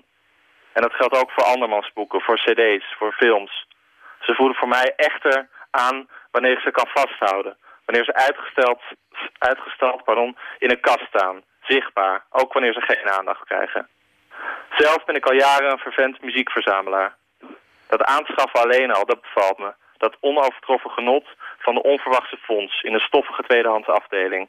En het idee achter de aanschaf zelf. Iemand maakt iets, jij gaat naar een winkel en betaalt ervoor. Als ik terugkom van een vakantie, heb ik meestal geen souvenirs of fotorolletjes bij me, maar een tas vol cd's. Sommige daarvan beluister ik amper. Toch heb ik nooit spijt van die aankopen. Want kijkend naar mijn cd-kast word ik altijd op een vreemde manier gerustgesteld. Alsof de verloren jaren toch nog ergens toegediend hebben. Ik zie aandenkens aan de tijd die ik als 18-jarige doorbracht in Londen. Aan de uren die ik in een videotheek werkte om cd's te kunnen kopen. Aan mijn eerste reis, reizen buiten Europa. En misschien deed dat bericht, die mededeling over Adele, me daarom eigenlijk wel deugd. Misschien houdt het onderwerp me daarom bezig. Want als de fysieke producten op een dag verdwijnen... waar blijft die kalmerende triomf dan... die ik ervaar wanneer ik naar mijn cd-kast kijk? Dat gevoel dat dingen voor altijd bewaard blijven. Thomas, dankjewel voor uh, dit verhaal bij uh, wat blijft en wat voorbij gaat. En ik geloof dat Adele de, de platenzaken van Nederland toch nog uh, een goed jaar heeft bezorgd op de valreep vorig jaar. Want, want die plaats heeft voor veel plaatszaken, daar ik heb begrepen, de omzet aardig doen stijgen in de laatste maanden. In het groen doen belanden. Ja, nou ja, dat is ja. Toch, toch leuk nieuws. Dat is zeker leuk nieuws, ja. En dat, dat doet mij veel deugd. Al heb ik met haar muziek verder weinig, maar een platenzaak, nou ja, dat heb ik net eigenlijk al gezegd, maar dat, uh, daar, daar, voel ik me erg op mijn gemak. Thomas Heerma van Vos, dankjewel. Graag weer tot morgen. Tot morgen, Pieter. Ze zijn met z'n tweeën. Hij zit in het dagelijks leven in de rockband The Horrors. Zij zingt normaal gesproken als klassiek sopraan. Ze noemen zich samen Cat's Eyes en ze brachten al eerder muziek uit. Het nieuwe album heet Treasure House en dit nummer heet The Missing Hour.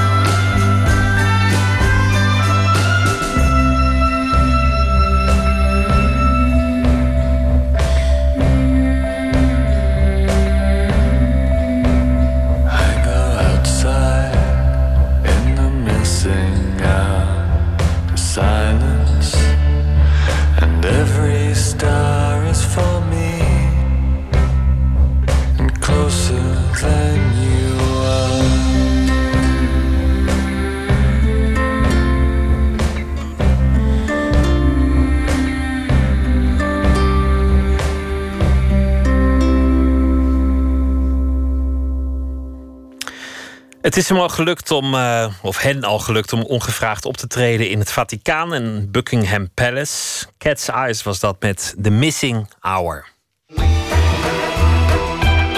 Nooit meer slapen.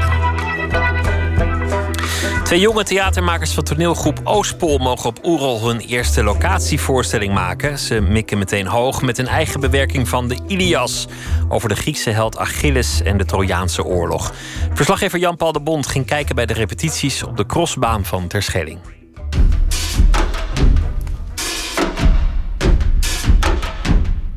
Eigenlijk is het de oude vuilnisbelt, verscholen in de bossen bij Westerschelling. Zomers kan je hem als crossbaan niet gebruiken omdat het zand dan te rul is. De auto's en de motors lopen er vast. Ideale plek om oorlogje te spelen. Dat is mijn leukste knopje. Met alles erop en eraan. Vanaf de tribune ben je onderdeel van een soort Dutchbed compound. Met zandzakken, een uitkijktoren. Een uitzicht op de weg naar het front, naar Troje. Naast mij op de tribune zit dramaturg Vanne Boland aantekeningen te maken. Wat er nu eh, getest wordt, is of we met eh, de legerpanda, de panda die voor legerjeep speelt, met grof geweld de poort eh, kapot kunnen rijden. Want het idee is dat de moeder van Achilles in de eerste scène met die panda het terrein opkrost en de hele poort molt. Kom uit die wagen. Kom uit die fucking wagen!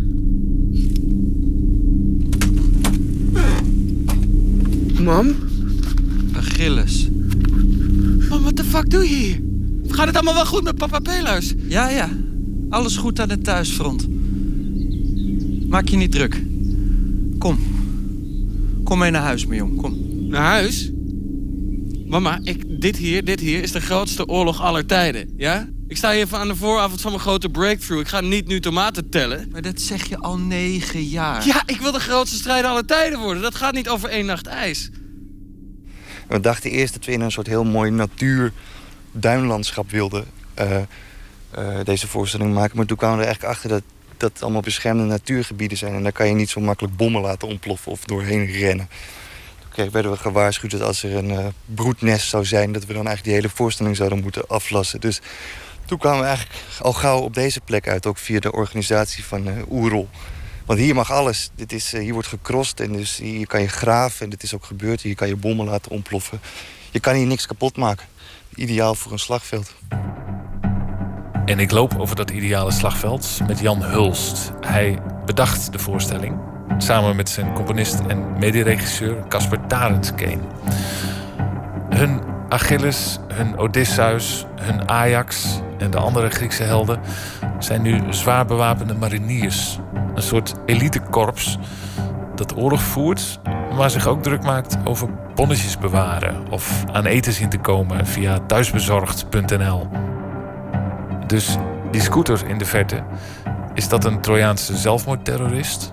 Of is het de pizza dude? Onze soldaten, dat zijn jongens zoals wij. En die hebben ook dezelfde problemen zoals wij.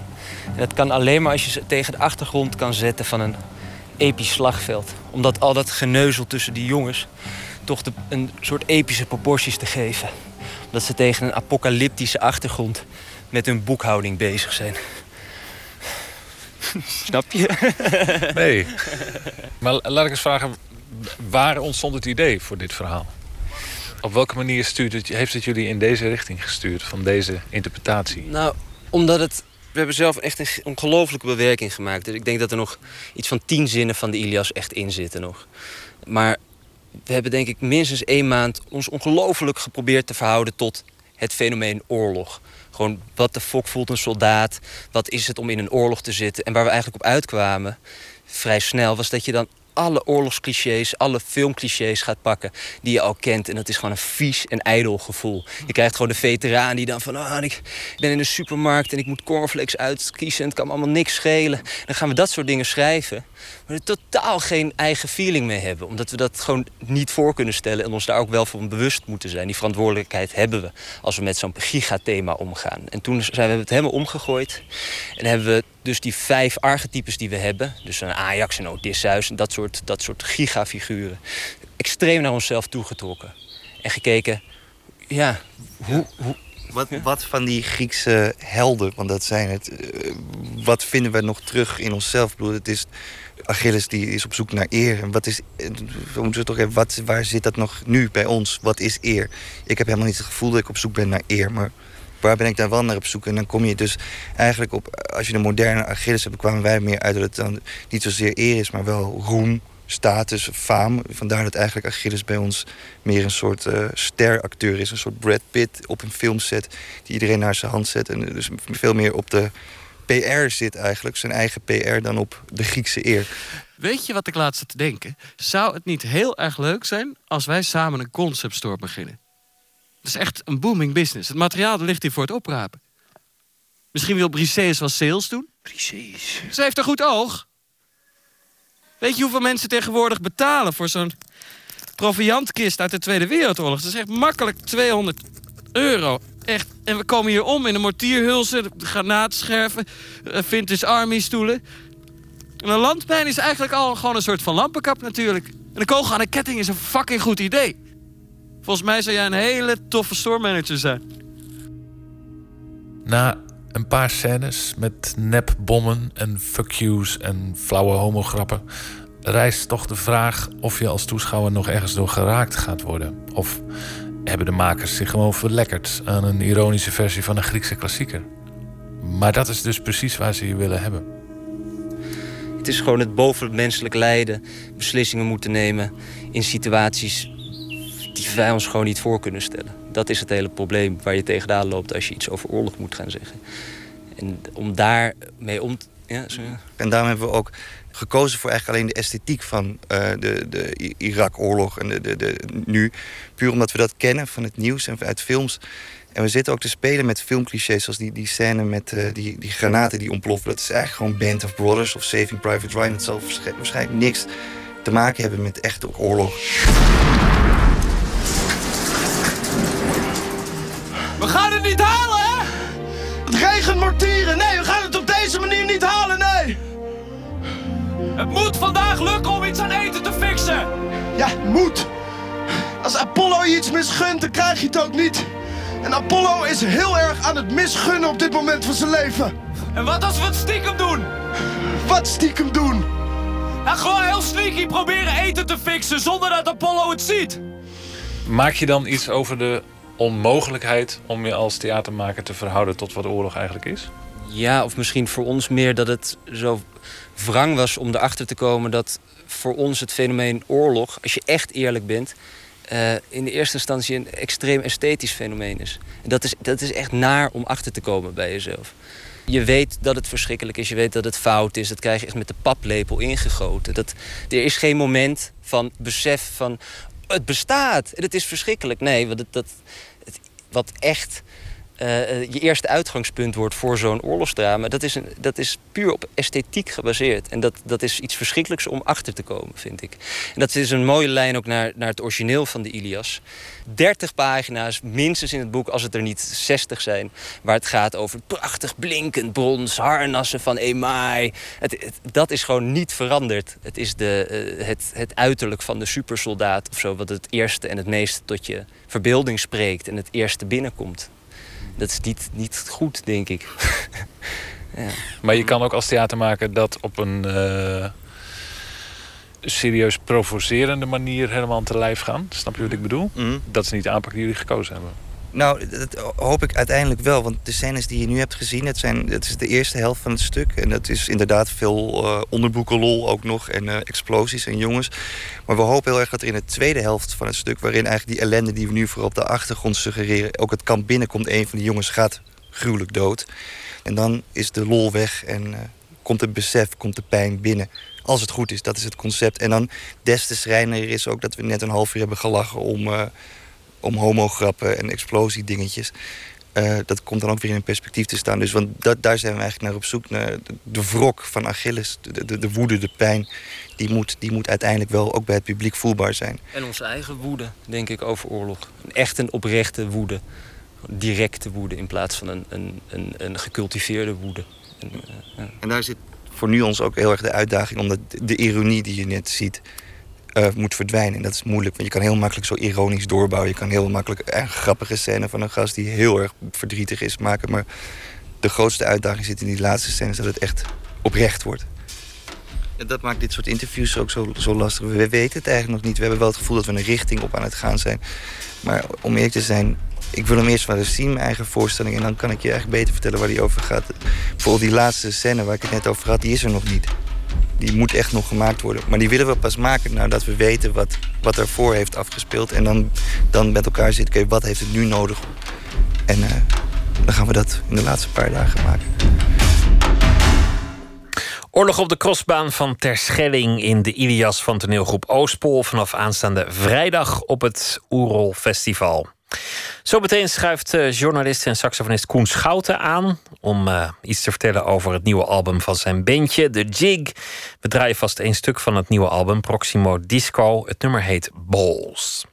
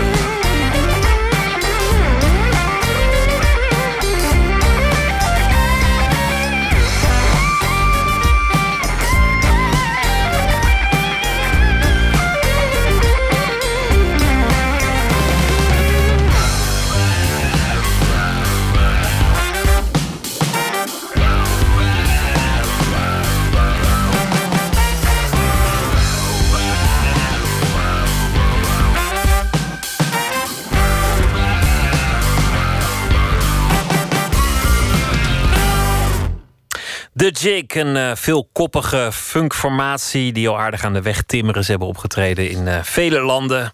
Frankrijk, Engeland, de Verenigde Staten en zo nog wat plekken.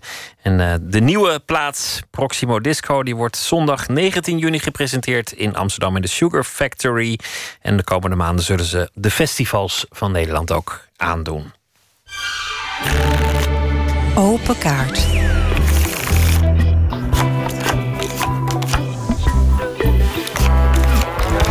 En tegenover mij zit een van de bandleden van de Jig. Dat is Koen Schouten. Hij is saxofonist en uh, journalist en jazzkenner. En uh, u hoorde net al een nummer dus van het album Proximo Disco. Het nummer Balls. Hier staat de bak met kaarten, 150 stuks. Op elke kaart zit, uh, staat een vraag. En de willekeur zal zo mede het gesprek bepalen. Spannend. Koen, welkom. Zullen, zullen we meteen met die kaarten beginnen? Of, of eerst toch nog even...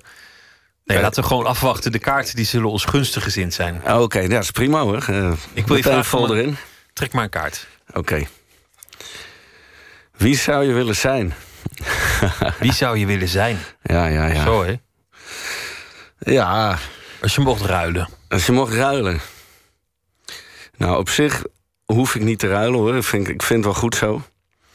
Eh, maar het lijkt me wel heel spannend om eh, eh, een, ja, een hele goede muzikant... of om James Brown even te zijn. Of bijvoorbeeld of iemand uit zijn band in de toptijd of zoiets. Weet je wel? Dat, dat zou ik wel willen zijn om even te ervaren hoe dat, eh, hoe dat ging. Dat je wel? even Pee Wee Alice was. Precies, Pee Wee Ellis of, eh, ja, of, of Bootsy Collins of zo. En, eh, Ja. Dat lijkt me ook een leuke vent die ook wel niet al die het, eh, het leven een beetje luchtig bekijkt. Bootsy Collins, dus die zou ik wel bijvoorbeeld willen zijn. Ja, dat, dat lijkt me leuk om even een kijkje te nemen achter de, in de muziek vanuit iemand anders. Ja. Vanuit iemand die dat helemaal beheerst. Nou heb je best veel grootheden van, van nabij meegemaakt. In, in je boek interview je onder meer Sonny Rollins. In, in jouw instrument. Een van de aller, aller, allergrootste die, die ooit bestaan heeft. Ben je, Ja. ben, je dat ooit, ben je er ooit dichterbij gekomen? Wat iemand zo goed kan maken? Dat, dat je op zo'n niveau staat dat je de hele muziek verandert. Ja, het, het is vaak eh, toch bij die mensen niet iets bewust. Hè? Het is. eh, ze, ze, hebben het in zich en ze kunnen het niet laten eigenlijk. Dat vond ik ook eh, mooi aan wat Sonny Rollins ook zei. Van ja, ik, ik, eh, ik blijf het gewoon doen omdat ik het niet laten kan eigenlijk. En eh, dat, is, dat, dat geldt denk ik voor. ehm, voor, voor die echt goede mensen. En ik denk, maar daar is Sonny Rollins niet zo'n goed voorbeeld van. Maar ik denk dat het ook heel goed is als je heel veel probeert. En eh, gewoon heel veel eh, eh, gekke dingen en experimenteert. En dat dingen mogen mislukken. En dat is, eh Sonny Rollins vond dat altijd verschrikkelijk als dingen mislukten. Maar iemand als Herbie Hancock bijvoorbeeld, een andere jazzheld... die, die ook veel funky muziek heeft gemaakt en zo... Die, ja, die had heel vaak succes... maar had eigenlijk ook heel veel dingen en projecten en plaatjes... die, die niet zo goed waren. En die dan later ineens weer wel succes kregen van sommige film soundtracks Ja. die dan ineens een soort herwaardering doormaken. Ja, ja Omdat precies. iedereen die slechte film vergeten is en de muziek gaat waarderen. Ja, ja, ja. Ja, precies. Zullen we nog zo'n kaart Ja, proberen? is goed. Hoe zorg je ervoor dat je je zin krijgt? Yeah, manipuleren. Vertel eens. Ja, dat hangt er vanaf wie je voor je hebt, hè? Dat, eh, dat is toch iets wat je, wat je als muzikant ook wel ervaart. Als je, je moet vaak in heel korte tijd... je kom je ergens aan, er moet eh, gesoundcheckt worden... en eh, je moet zorgen dat de technici eh, iets voor jou willen doen... En ja, dat kan bij de een kan het zijn dat je dus eigenlijk een beetje wel even het, het, het vuur na aan de scheen moet leggen aan iemand. Sommige mensen hebben dat nodig. En anderen moet je juist heel zacht aanpakken. Dus het is, ik, ik probeer dat dan. om het eh, van, eh, van degene die tegenover me heb, eh, om het daarvan af te laten hangen. En dan is het gewoon een kwestie dus van goed kijken en luisteren wat iemand nodig heeft. Voor Ja. aanpak. Ja, ja. ja, lukt niet altijd natuurlijk. En je moet zelf een beetje goed in je vel zitten en dan lukt het. Laten we er nog één proberen. Yes. Ik pak er nu een uit het midden hoor. Welke kritiek van anderen krijg je soms te horen? Oeh. Tja. Iemand anders dan mijn vriendin, zeg maar. Ja. nee. ehm, ik denk dat ik soms wel wat. eh, eh, dat heeft ook te maken met die vorige vraag. Soms kan ik wel een beetje kort door de bocht zijn. En dat eh, is niet iedereen snapt dat, weet je wel. Of niet iedereen vindt het leuk. Dan ben je te direct of dan zeg je Ja. te snel wat, wat je ergens van vindt. Ja, ja of niet op een al te vriendelijke manier of zo. Dus dat, dat is denk ik mijn, ook mijn zwakste punt. Dus dat is terechte kritiek van anderen. Als het gaat over kritiek, hè, want dit album is nu uit. Ik weet niet, is het al, is het al besproken? Waarin ben je het kwetsbaarst? Welke, welke kritiek zou jou het hardste raken als je die kreeg? Poeh, ja, weet je... Het... Ligt dan die muziek het gevoeligst van alle dingen die je doet? Of, of, of het schrijven? Of, of maakt het allemaal niet uit? Schrijven doe ik niet meer. Dus het is, Nee. eh, ja, ik, doe, ik presenteer en, en, en ik speel. Maar eh, eh, ja, wat die plaat betreft... pff, Ja, dat het... Kijk, ik, ik weet. Ik, als er eh, iets negatiefs over geschreven of gezegd zou worden, dan kan ik dat ook wel, eh, denk ik, eh, plaatsen. Of denken van, nou ja, of die heeft het niet begrepen of wat dan ook. Maar wat, kijk, dat bandje, dat is zo'n een, een geweldige groep gasten. Het zijn, eh, met z'n zevenen zijn we, met de zanger nu af en toe erbij met acht. En eh, wij, eh, ja, we, we, samen winnen we de oorlog. Weet je wel? Die band is ook niet. Kijk, ik zit er nou, maar het is een democratisch iets. En ik heb ook nog nooit in een band gezeten waar zo weinig ego's in zitten. En waar iedereen elkaar de ruimte geeft. Dus als er gezegd zou worden dat het een beetje een. ja. Eh, een- een projectachtig eh, groepje is. Of het, het is niet. eh, ja, het is snel in elkaar gedraaid. Of dat. Weet je, dat zou ik. eh, eh, hoewel sommige dingen wel heel snel live zijn opgenomen op de plaat. Dus dat is dan wel. Het geeft zeker live feel. Maar dat zou ik het, eh, het, het, meest raken. Omdat dat vind ik het, het mooiste aan deze band, de Jig. Dat, ehm, ja, dat, we, dat we echt een hecht bandje zijn. Echt een, een, een beetje als organisch geheel, maar ook waarin iedereen kan, kan floreren. Nou, je noemde net James Brown, dan weliswaar een hele strenge en goede bandleider. Maar uiteindelijk liet hij ook in zijn band iedereen ten volste zijn eigen talent Ja. ventileren. Ja, Er was een zekere mate van discipline nodig, want anders dan werd het een cacophonie. Ja. Maar alles diende uiteindelijk om iedereen volledig uit de verf te laten komen. Ja, Niet in de laatste plaats James zelf natuurlijk. Ja, nou, maar toch. eh, kijk, eigenlijk deed James Brown die deed heel vaak helemaal niet zoveel. Hè? Want hij, nou, hij deed ontzettend veel met zijn aanwezigheid. Eh, maar eh, eh, hij zong niet heel veel of de hele nummers vol. Of, Soms hele stukken niet. Nee, precies. Dus die band die moest het doen. Maar ehm, even zien, wat was je vraag? Nou ja, precies. ik, ik, ik herken veel van de, de, dat gevoel van James Brown en, en ook wel anderen. Maar die, die, die, die, opwinding van de ouderwetse funk, die, die zit wel heel erg in jullie muziek. Nou, en dat wat je zegt, is, vind ik inderdaad heel mooi. Dat eh, hoop ik dat, dat eh, mensen dat horen bij ons. En dat is ook een compliment wat we wel krijgen. Ook bij, bij eh, live optredens. Die zijn heel energiek. Ehm, dat, je iedereen, dat steeds wat te beleven is. En dat eh, dan heeft gitarist een waanzinnige eh, solo. En dan eh, komt de toetsenist weer met een soort halve hysterische keyboard sounds om de hoek kijken. En dat is. dus het is nooit één ding. Of dat het maar doorkabbelt of zo. Dat, dat is ook iets wat we, waar we ons wel in onderscheiden, denk ik. Dat, kijk, je hebt nu wel op dit moment veel popmuziek waarbij het wat rustig kabbelt. Hè? Weet je wel. Dus, nou, best leuk. Maar vinden wij niet leuk. Er moet wat gebeuren, veel energie zijn. En eh, in die zin springen we er wel uit, denk ik. Jullie hebben één hommage aan Sesamstraat eh, gemaakt. Ja. En Sesamstraat in de jaren zeventig was ook voor muziekliefhebbers een feest. Stevie Wonder die trad er wel eens op, om maar eens iemand te noemen. En ze maakten dan vaak liedjes. De, de Nederlandse vertalingen waren ook al heel leuk. Maar de Amerikaanse, dat was natuurlijk het echt mooiste. Vaak rond een nummer. Ja. 1, 2, 3, 4, 5, 6, 7, 8, 9, 10, Ja. 11, 12. Daar hebben jullie een soort variant op gemaakt. Hoe ontstaat zoiets? Zitten jullie dan in een studio en hebben jullie het ineens over, over Sesamstraat? Nou, ik denk, je refereert aan het clipje wat we hebben gemaakt. Of, of laten maken eigenlijk door een, een editor, Wieke Wagemans. Die heeft eh, van eh, eh, bestaand Sesamstraat materiaal een clip gemaakt op ons nummer, The One. Dus dat nummer, dat was er eigenlijk gewoon. En dat was het eerste nummer met onze zanger, Ruben Seifert. Had nog niks met Sesamstraat te maken. Nee, nee. Maar omdat het dus The One heette... En eh, toen ging ik een beetje zoeken en kijken en denken. En je hebt natuurlijk Graaf Tel van Sesamstraat. En eh, eh, ja, je had hele oude Sesamstraat filmpjes... waar steeds dat nummer één dan werd uitgelegd. Weet je wel, één sinaasappel. één auto. Dat zijn geweldig leuke filmpjes. Maar uiteindelijk is het eigenlijk een soort... we hebben allemaal muziekfragmenten gepakt... van, van liedjes uit Sesamstraat. Eh, of het beeld dan alleen. Dus de, de poppetjes die dansen en spelen op onze muziek.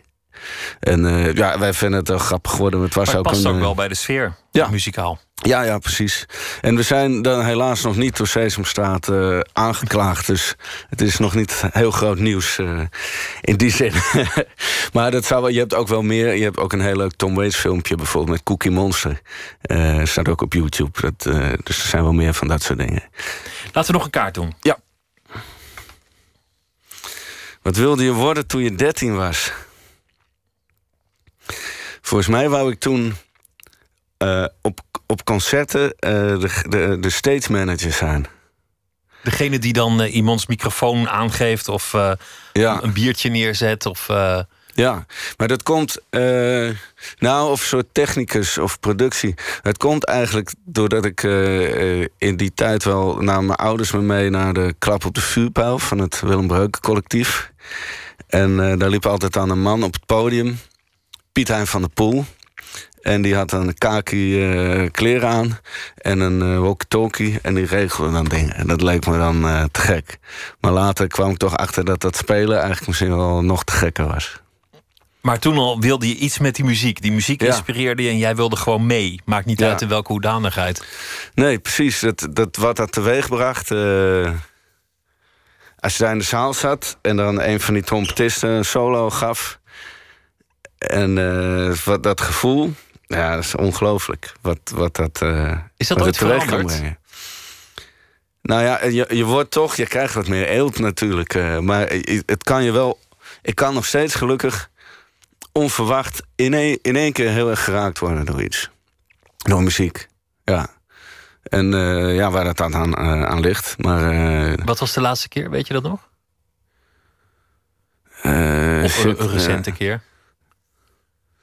Ja, oh, ik, nou, ik weet het even niet meer. Nou ja, ja, iets, iets, het was een.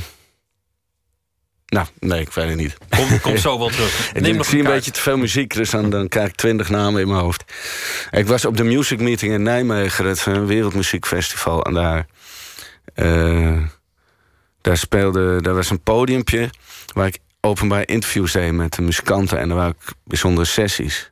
En wat me daar ook opviel, en dat gebeurde dit jaar ook weer een paar keer, dat er gewoon bands tussen zitten. En de mensen die dat muziek maken. Kijk, hier ga je niet zomaar muziek staan maken op straat of zo. Dat vinden mensen gek in Nederland. Maar daar is gewoon echt onderdeel van het leven. En dus dan merk je van een aantal bands, zodra ze gaan spelen, dat het zo goed is meteen. En ni- niks hoeft opgestart te worden of het moet op een bepaalde manier of zo. Nee, bam, rechtstreeks naar binnen. Dus dat was eh, denk ik een van de laatste keren, ja. De volgende vraag, wat staat er? Wat wil je aan je kinderen meegeven? Ja, ik heb er twee. Ze zijn nog heel jong, twee jaar en eh, negen maanden, ander. Ehm, maar ik, ik wil ze in elk geval. eh, sp- hoop ik heel erg dat ze speelsheid. dat ze die hun hele leven zullen kunnen vasthouden. En eh, een, een open, open blik. Dat vind ik ook heel spannend. Want dus nu zijn ze heel open en speels, natuurlijk. En, en eh, ik van, goh, ik hoop dat het eh, zo blijft. Weet je wel. Dat ze volwassen worden in bepaalde dingen, maar dat in ieder geval wel vast zullen houden. Ja, ja, precies. En altijd, ja, dat vind ik zelf het leukst van dat je eh, toch even om de hoek gaat kijken wat daar te doen is. Dus dat je niet meegaat in het in, in de ja, of in de red race of in. De wereld is natuurlijk helemaal ingericht dat je ze als een soort consument er helemaal doorheen gaat. Hè? Je wordt helemaal, alle paadjes zijn aangelegd eigenlijk. Nou, dat vind ik, dat, dat, eh, vind ik verschrikkelijk. Eh, of ja, verschrikkelijk. Ik vind het niet zo leuk. Misschien sommige mensen wel, maar ik niet. En ik hoop dat mijn kinderen ook eh, altijd even verder zullen kijken. Ja. Dat zou voor muziek ook een mooie metafoor zijn. Even Ja. om de hoek kijken. Ja, dat is ook als je vraagt van waarom waren sommige mensen nou zo goed. Nou, daarom. Weet je wel. Dankjewel, Koen Schouten. Het nieuwe album van The Jig heet Proximo Disco. Dankjewel. Dankjewel, Pieter. The Shins, een Amerikaanse indieband rond zanger-gitarist James Mercer. En eh, dit nummer is een van hun mooiste nummers, Black Wave.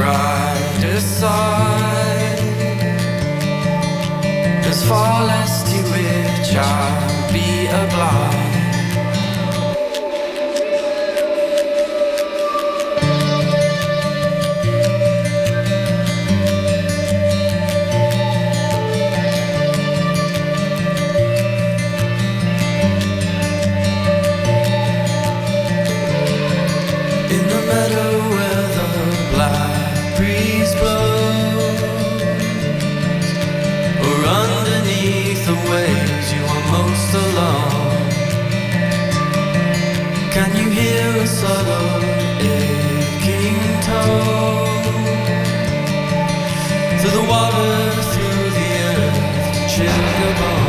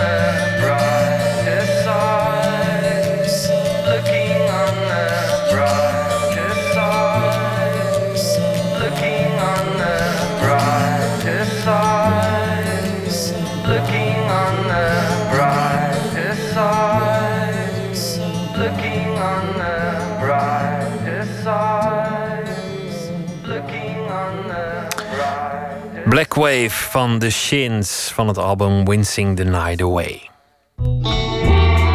Nooit meer slapen. Een nieuwe website, een bijzondere website met alle genres in de popmuziek. Musicmap.info is net online en daar gaat nu al de hele wereld over. Eh, het is een genealogie, zo moet je het zien, van de muziekgeschiedenis van 1870 tot heden. Botte Jellema is een nachtcorrespondent. Botte, welkom. Ja, Een enorm karwei. Hoe, hoe ver Ja. zijn ze? Hoeveel genres kun je vinden op die eh, genealogie? Nou, het- het 234 zijn ze, is, de, is de huidige stand. Eh, maar de maker zegt dat ze wel tot eh, 600 en misschien zelfs uiteindelijk wel tot 1000 indelingen, genre-indelingen van muziek eh, kunnen komen. En dan hebben we het eigenlijk alleen nog maar over de popmuziek. Want daar heeft hij dit echt op gemaakt. Alleen nog over de popmuziek. Er werd dit weekend al heel veel over getwitterd. Een muziekliefhebber die tweette een linkje naar die site... en die zette er veel betekenend bij... Say goodbye to your weekend. Oftewel, hier ben je nog wel even zoek mee. Ja, nou is het voor veel mensen interessant om rond te struinen in informatie over muziek. Dan heb Ja. je gewoon Wikipedia en andere sites. Maar Music Map, dat gaat wat verder, want... Het is grafisch. Het is grafisch en nou ja, alleen al in, in hardrock, hoeveel soorten hardrock er precies zijn. Ja, ja. En, maar het, het, is, het is heel ingenieus opgebouwd. Als je de site opent, dan krijg je een soort van... Ja, wat zal het zijn? Een skyline of een boekenplank, misschien zoiets. Dat het daar een beetje op lijkt. Met een soort regenboog aan kleuren. In, in die verschillende eh, verticale balken, die, die boeken zo gezegd... daar zitten de verschillende genres in.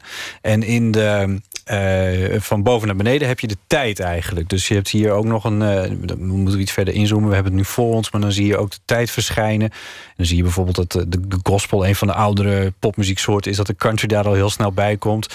Dat we dan de rock and roll en de rhythm and blues krijgen. En de jazz natuurlijk, die bestaat dan ook al een Nou, zo, gaat het, zo bouwt het langzaam op. En dan zie je hier in het lage deel, de laatste muziek...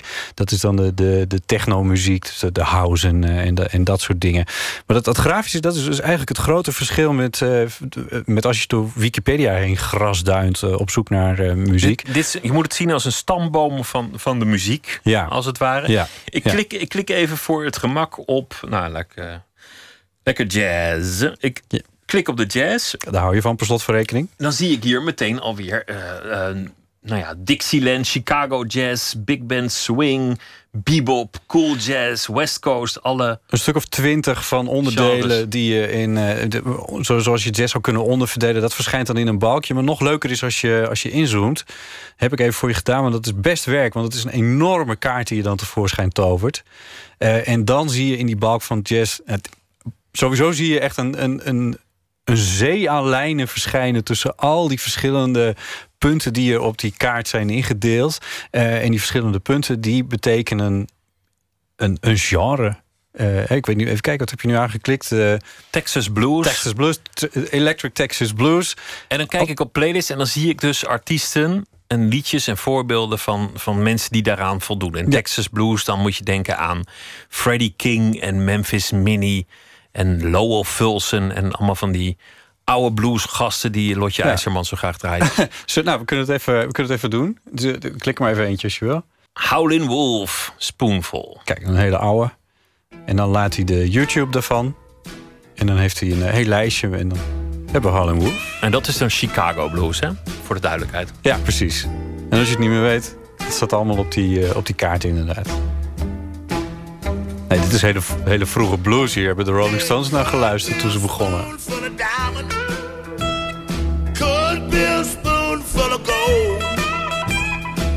Maar als je op zo'n genre-knopje eh, even met de muis blijft staan... dan zie je dus dat alle andere lijntjes een beetje vager worden.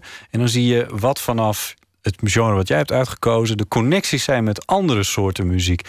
En in sommige gevallen is dat heel horizontaal. Oftewel binnen uh, het supergenre, zeg maar, zijn er heel veel connecties. Maar soms zie je ook heel veel dwarsverbindingen... ineens naar hele andere muzieksoorten... die je misschien helemaal niet, niet had verwacht. En dat is nou precies een van de doelstellingen... die, uh, die er is met uh, de, de Music Map. En die maker waar we het nu al een tijdje over hebben... dat is de Belgische Quinten Krauwels.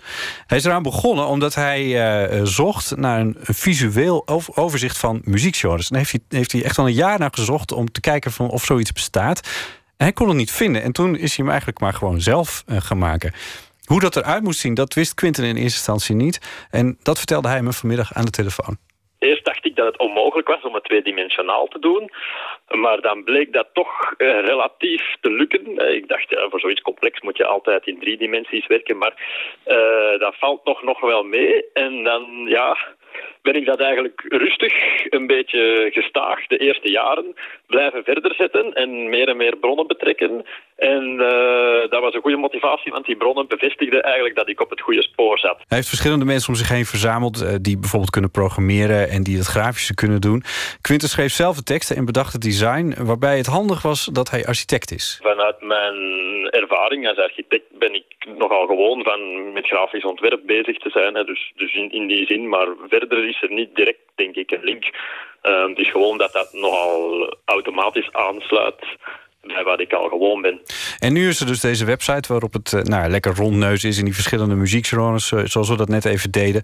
Uh, waarbij je bijvoorbeeld die voorbeelden kan beluisteren met, met die gelegde connecties naar de andere genres. En, en nou ja, op die manier dus op, echt op andere en nieuwe ideeën kan komen.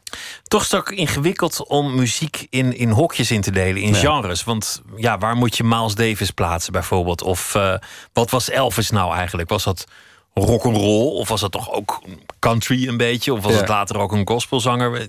Waar ja, moet je de... Nou ja, als muzie muziekliefhebbers het ergens voortdurend over hebben... dan is het precies over dit. Hè? En met name binnen... Uh, ik ken dat van jazzliefhebbers heel erg. Van ja, maar dat hoort meer bij dit... en dat hoort eigenlijk meer bij dat. En heb je daar wel aan gedacht?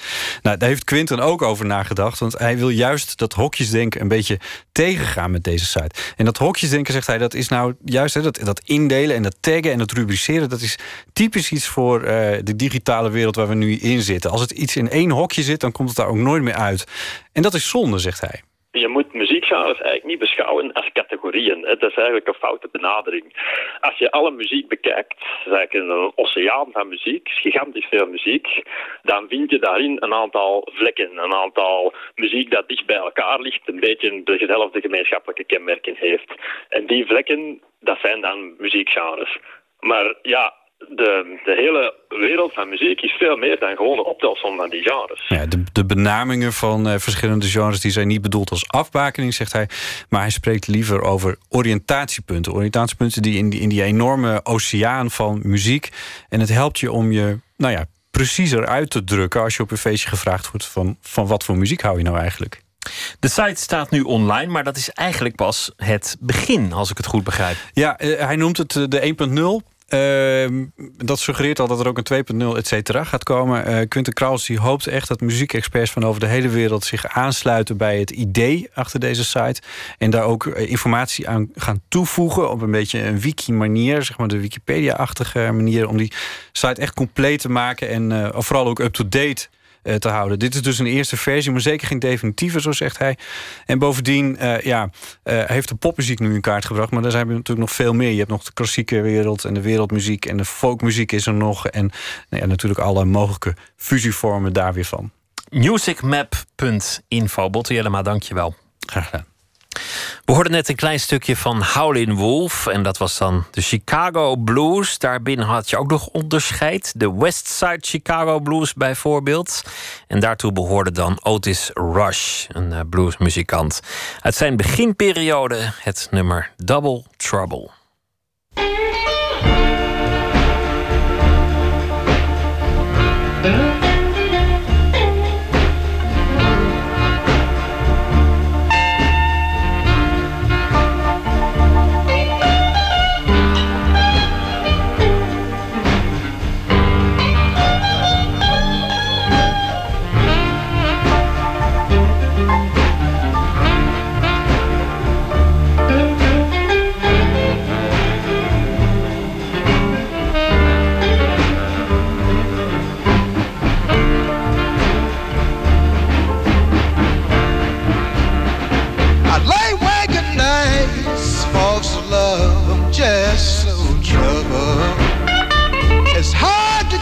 Job, laid off and having double trouble.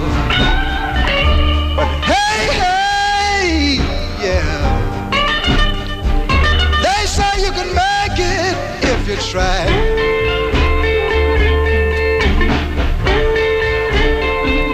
Yeah, some of this generation is millionaires. It's hard for me to keep decent clothes to wear.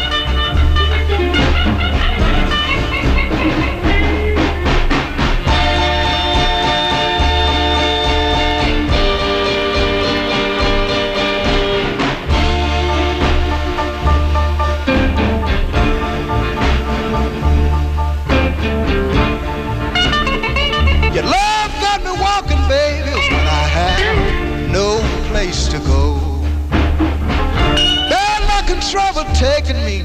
I have no money to show. But hey, hey, to make it you got to try. Baby, that's no lie.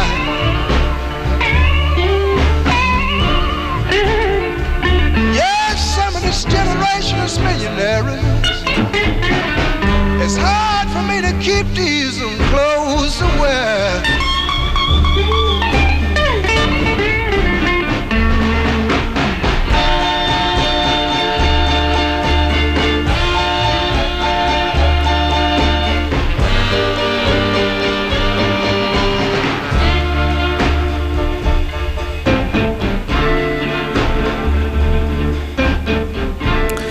Otis Rush met Double Trouble in 1958 voor het eerst uitgebracht. En later werd het ook een hit voor anderen, waaronder Eric Clapton.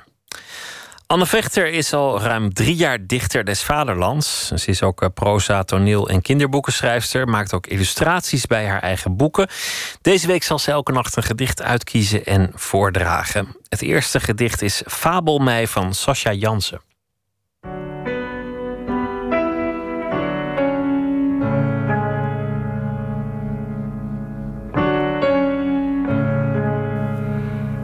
Over het gedicht Fabel mij van Sascha Jansen zegt de dichter zelf: Ik wilde een heel persoonlijk gedicht schrijven, een echt ik-gedicht.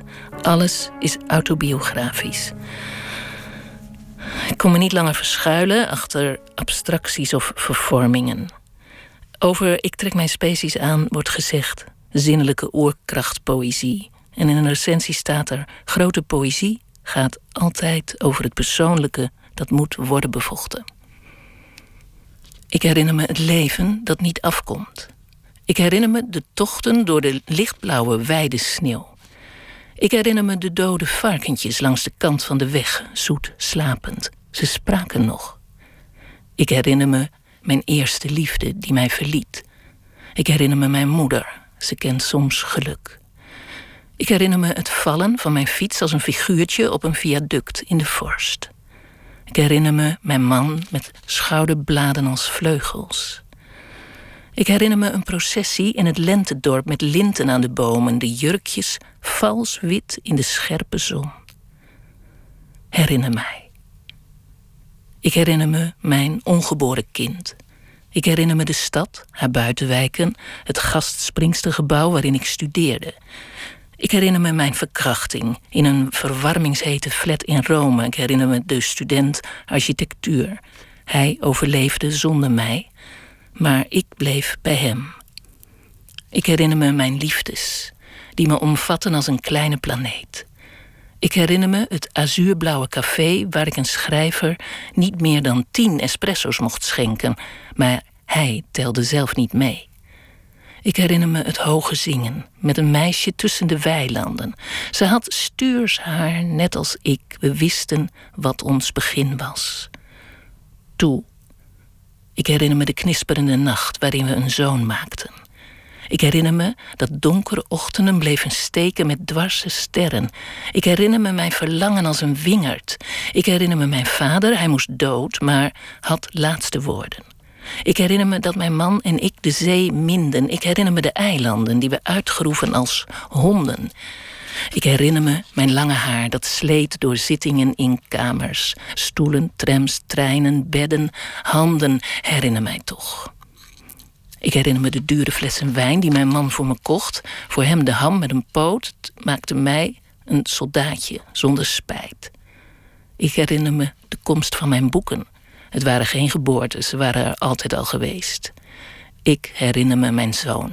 Zijn handen, zijn botte nagels, waarom ik huil. Ik herinner me mijn nachtangst, nachten achtereen. Niet nachtblauw, maar hel oranje. Ik herinner me mijn moeder. Ze trouwde stiekem. Ik herinner me mijn tweelingzus. We deden onze tongen tegen elkaar. Ik herinner me de dichter omdat hij me de duinen liet horen. We hadden elkaar lief, maar maakten elkaar gek. Ik herinner me het licht. Vissenzilver, looddun, grijs, etherisch groen. Doe dan. Ik herinner me de splitsing van een lichaam. Niet van lichaam en geest. Ik herinner me de leraar Nederlands. Ik was een pop in zijn bed, niet zijn lente in Vialta. Ik herinner me de filmmaker die me omhelst op papier en in het echt als geen ander. Omdat hij me op papier omhelst zoals alleen een filmmaker dat kan. Ik herinner me het Stendhal parfum dat ik niet kon betalen en op de vloer van de badkamer viel waarna ik er naakt in ben gaan liggen. Ik herinner me de huizen waarin ik woonde. Ze hebben iets van me afgepakt en willen me niet terug. Ik herinner me de troost van Pastovsky, die tegen me praat als hij naast me ligt. Maar hem kan ik niet troosten, want hij is stof. Ik herinner me mijn gedichten. Niemand begrijpt ze. Ik herinner mij fabelachtig. Fabel mij. Een gedicht van Sascha Jansen. Fabel mij, gelezen door dichter des Vaderlands Anne Vechter. Morgen zal die weer een gedicht uitkiezen. En morgen komt in Nooit meer slapen beeldhouwer Joost van den Toorn op bezoek... naar aanleiding van een grote tentoonstelling in Leeuwarden... onder de titel Something to Believe in. En ook een tentoonstelling binnenkort in Groningen... in het Groninger Museum. Dat allemaal morgen, maar voor nu een hele goede nacht. En morgen een leuke dag. En ik hoop dat u morgen weer zult luisteren. En zometeen op NPO Radio 1 kunt u luisteren naar Dit is de Nacht de EO. Wens ik u een hele goede nacht.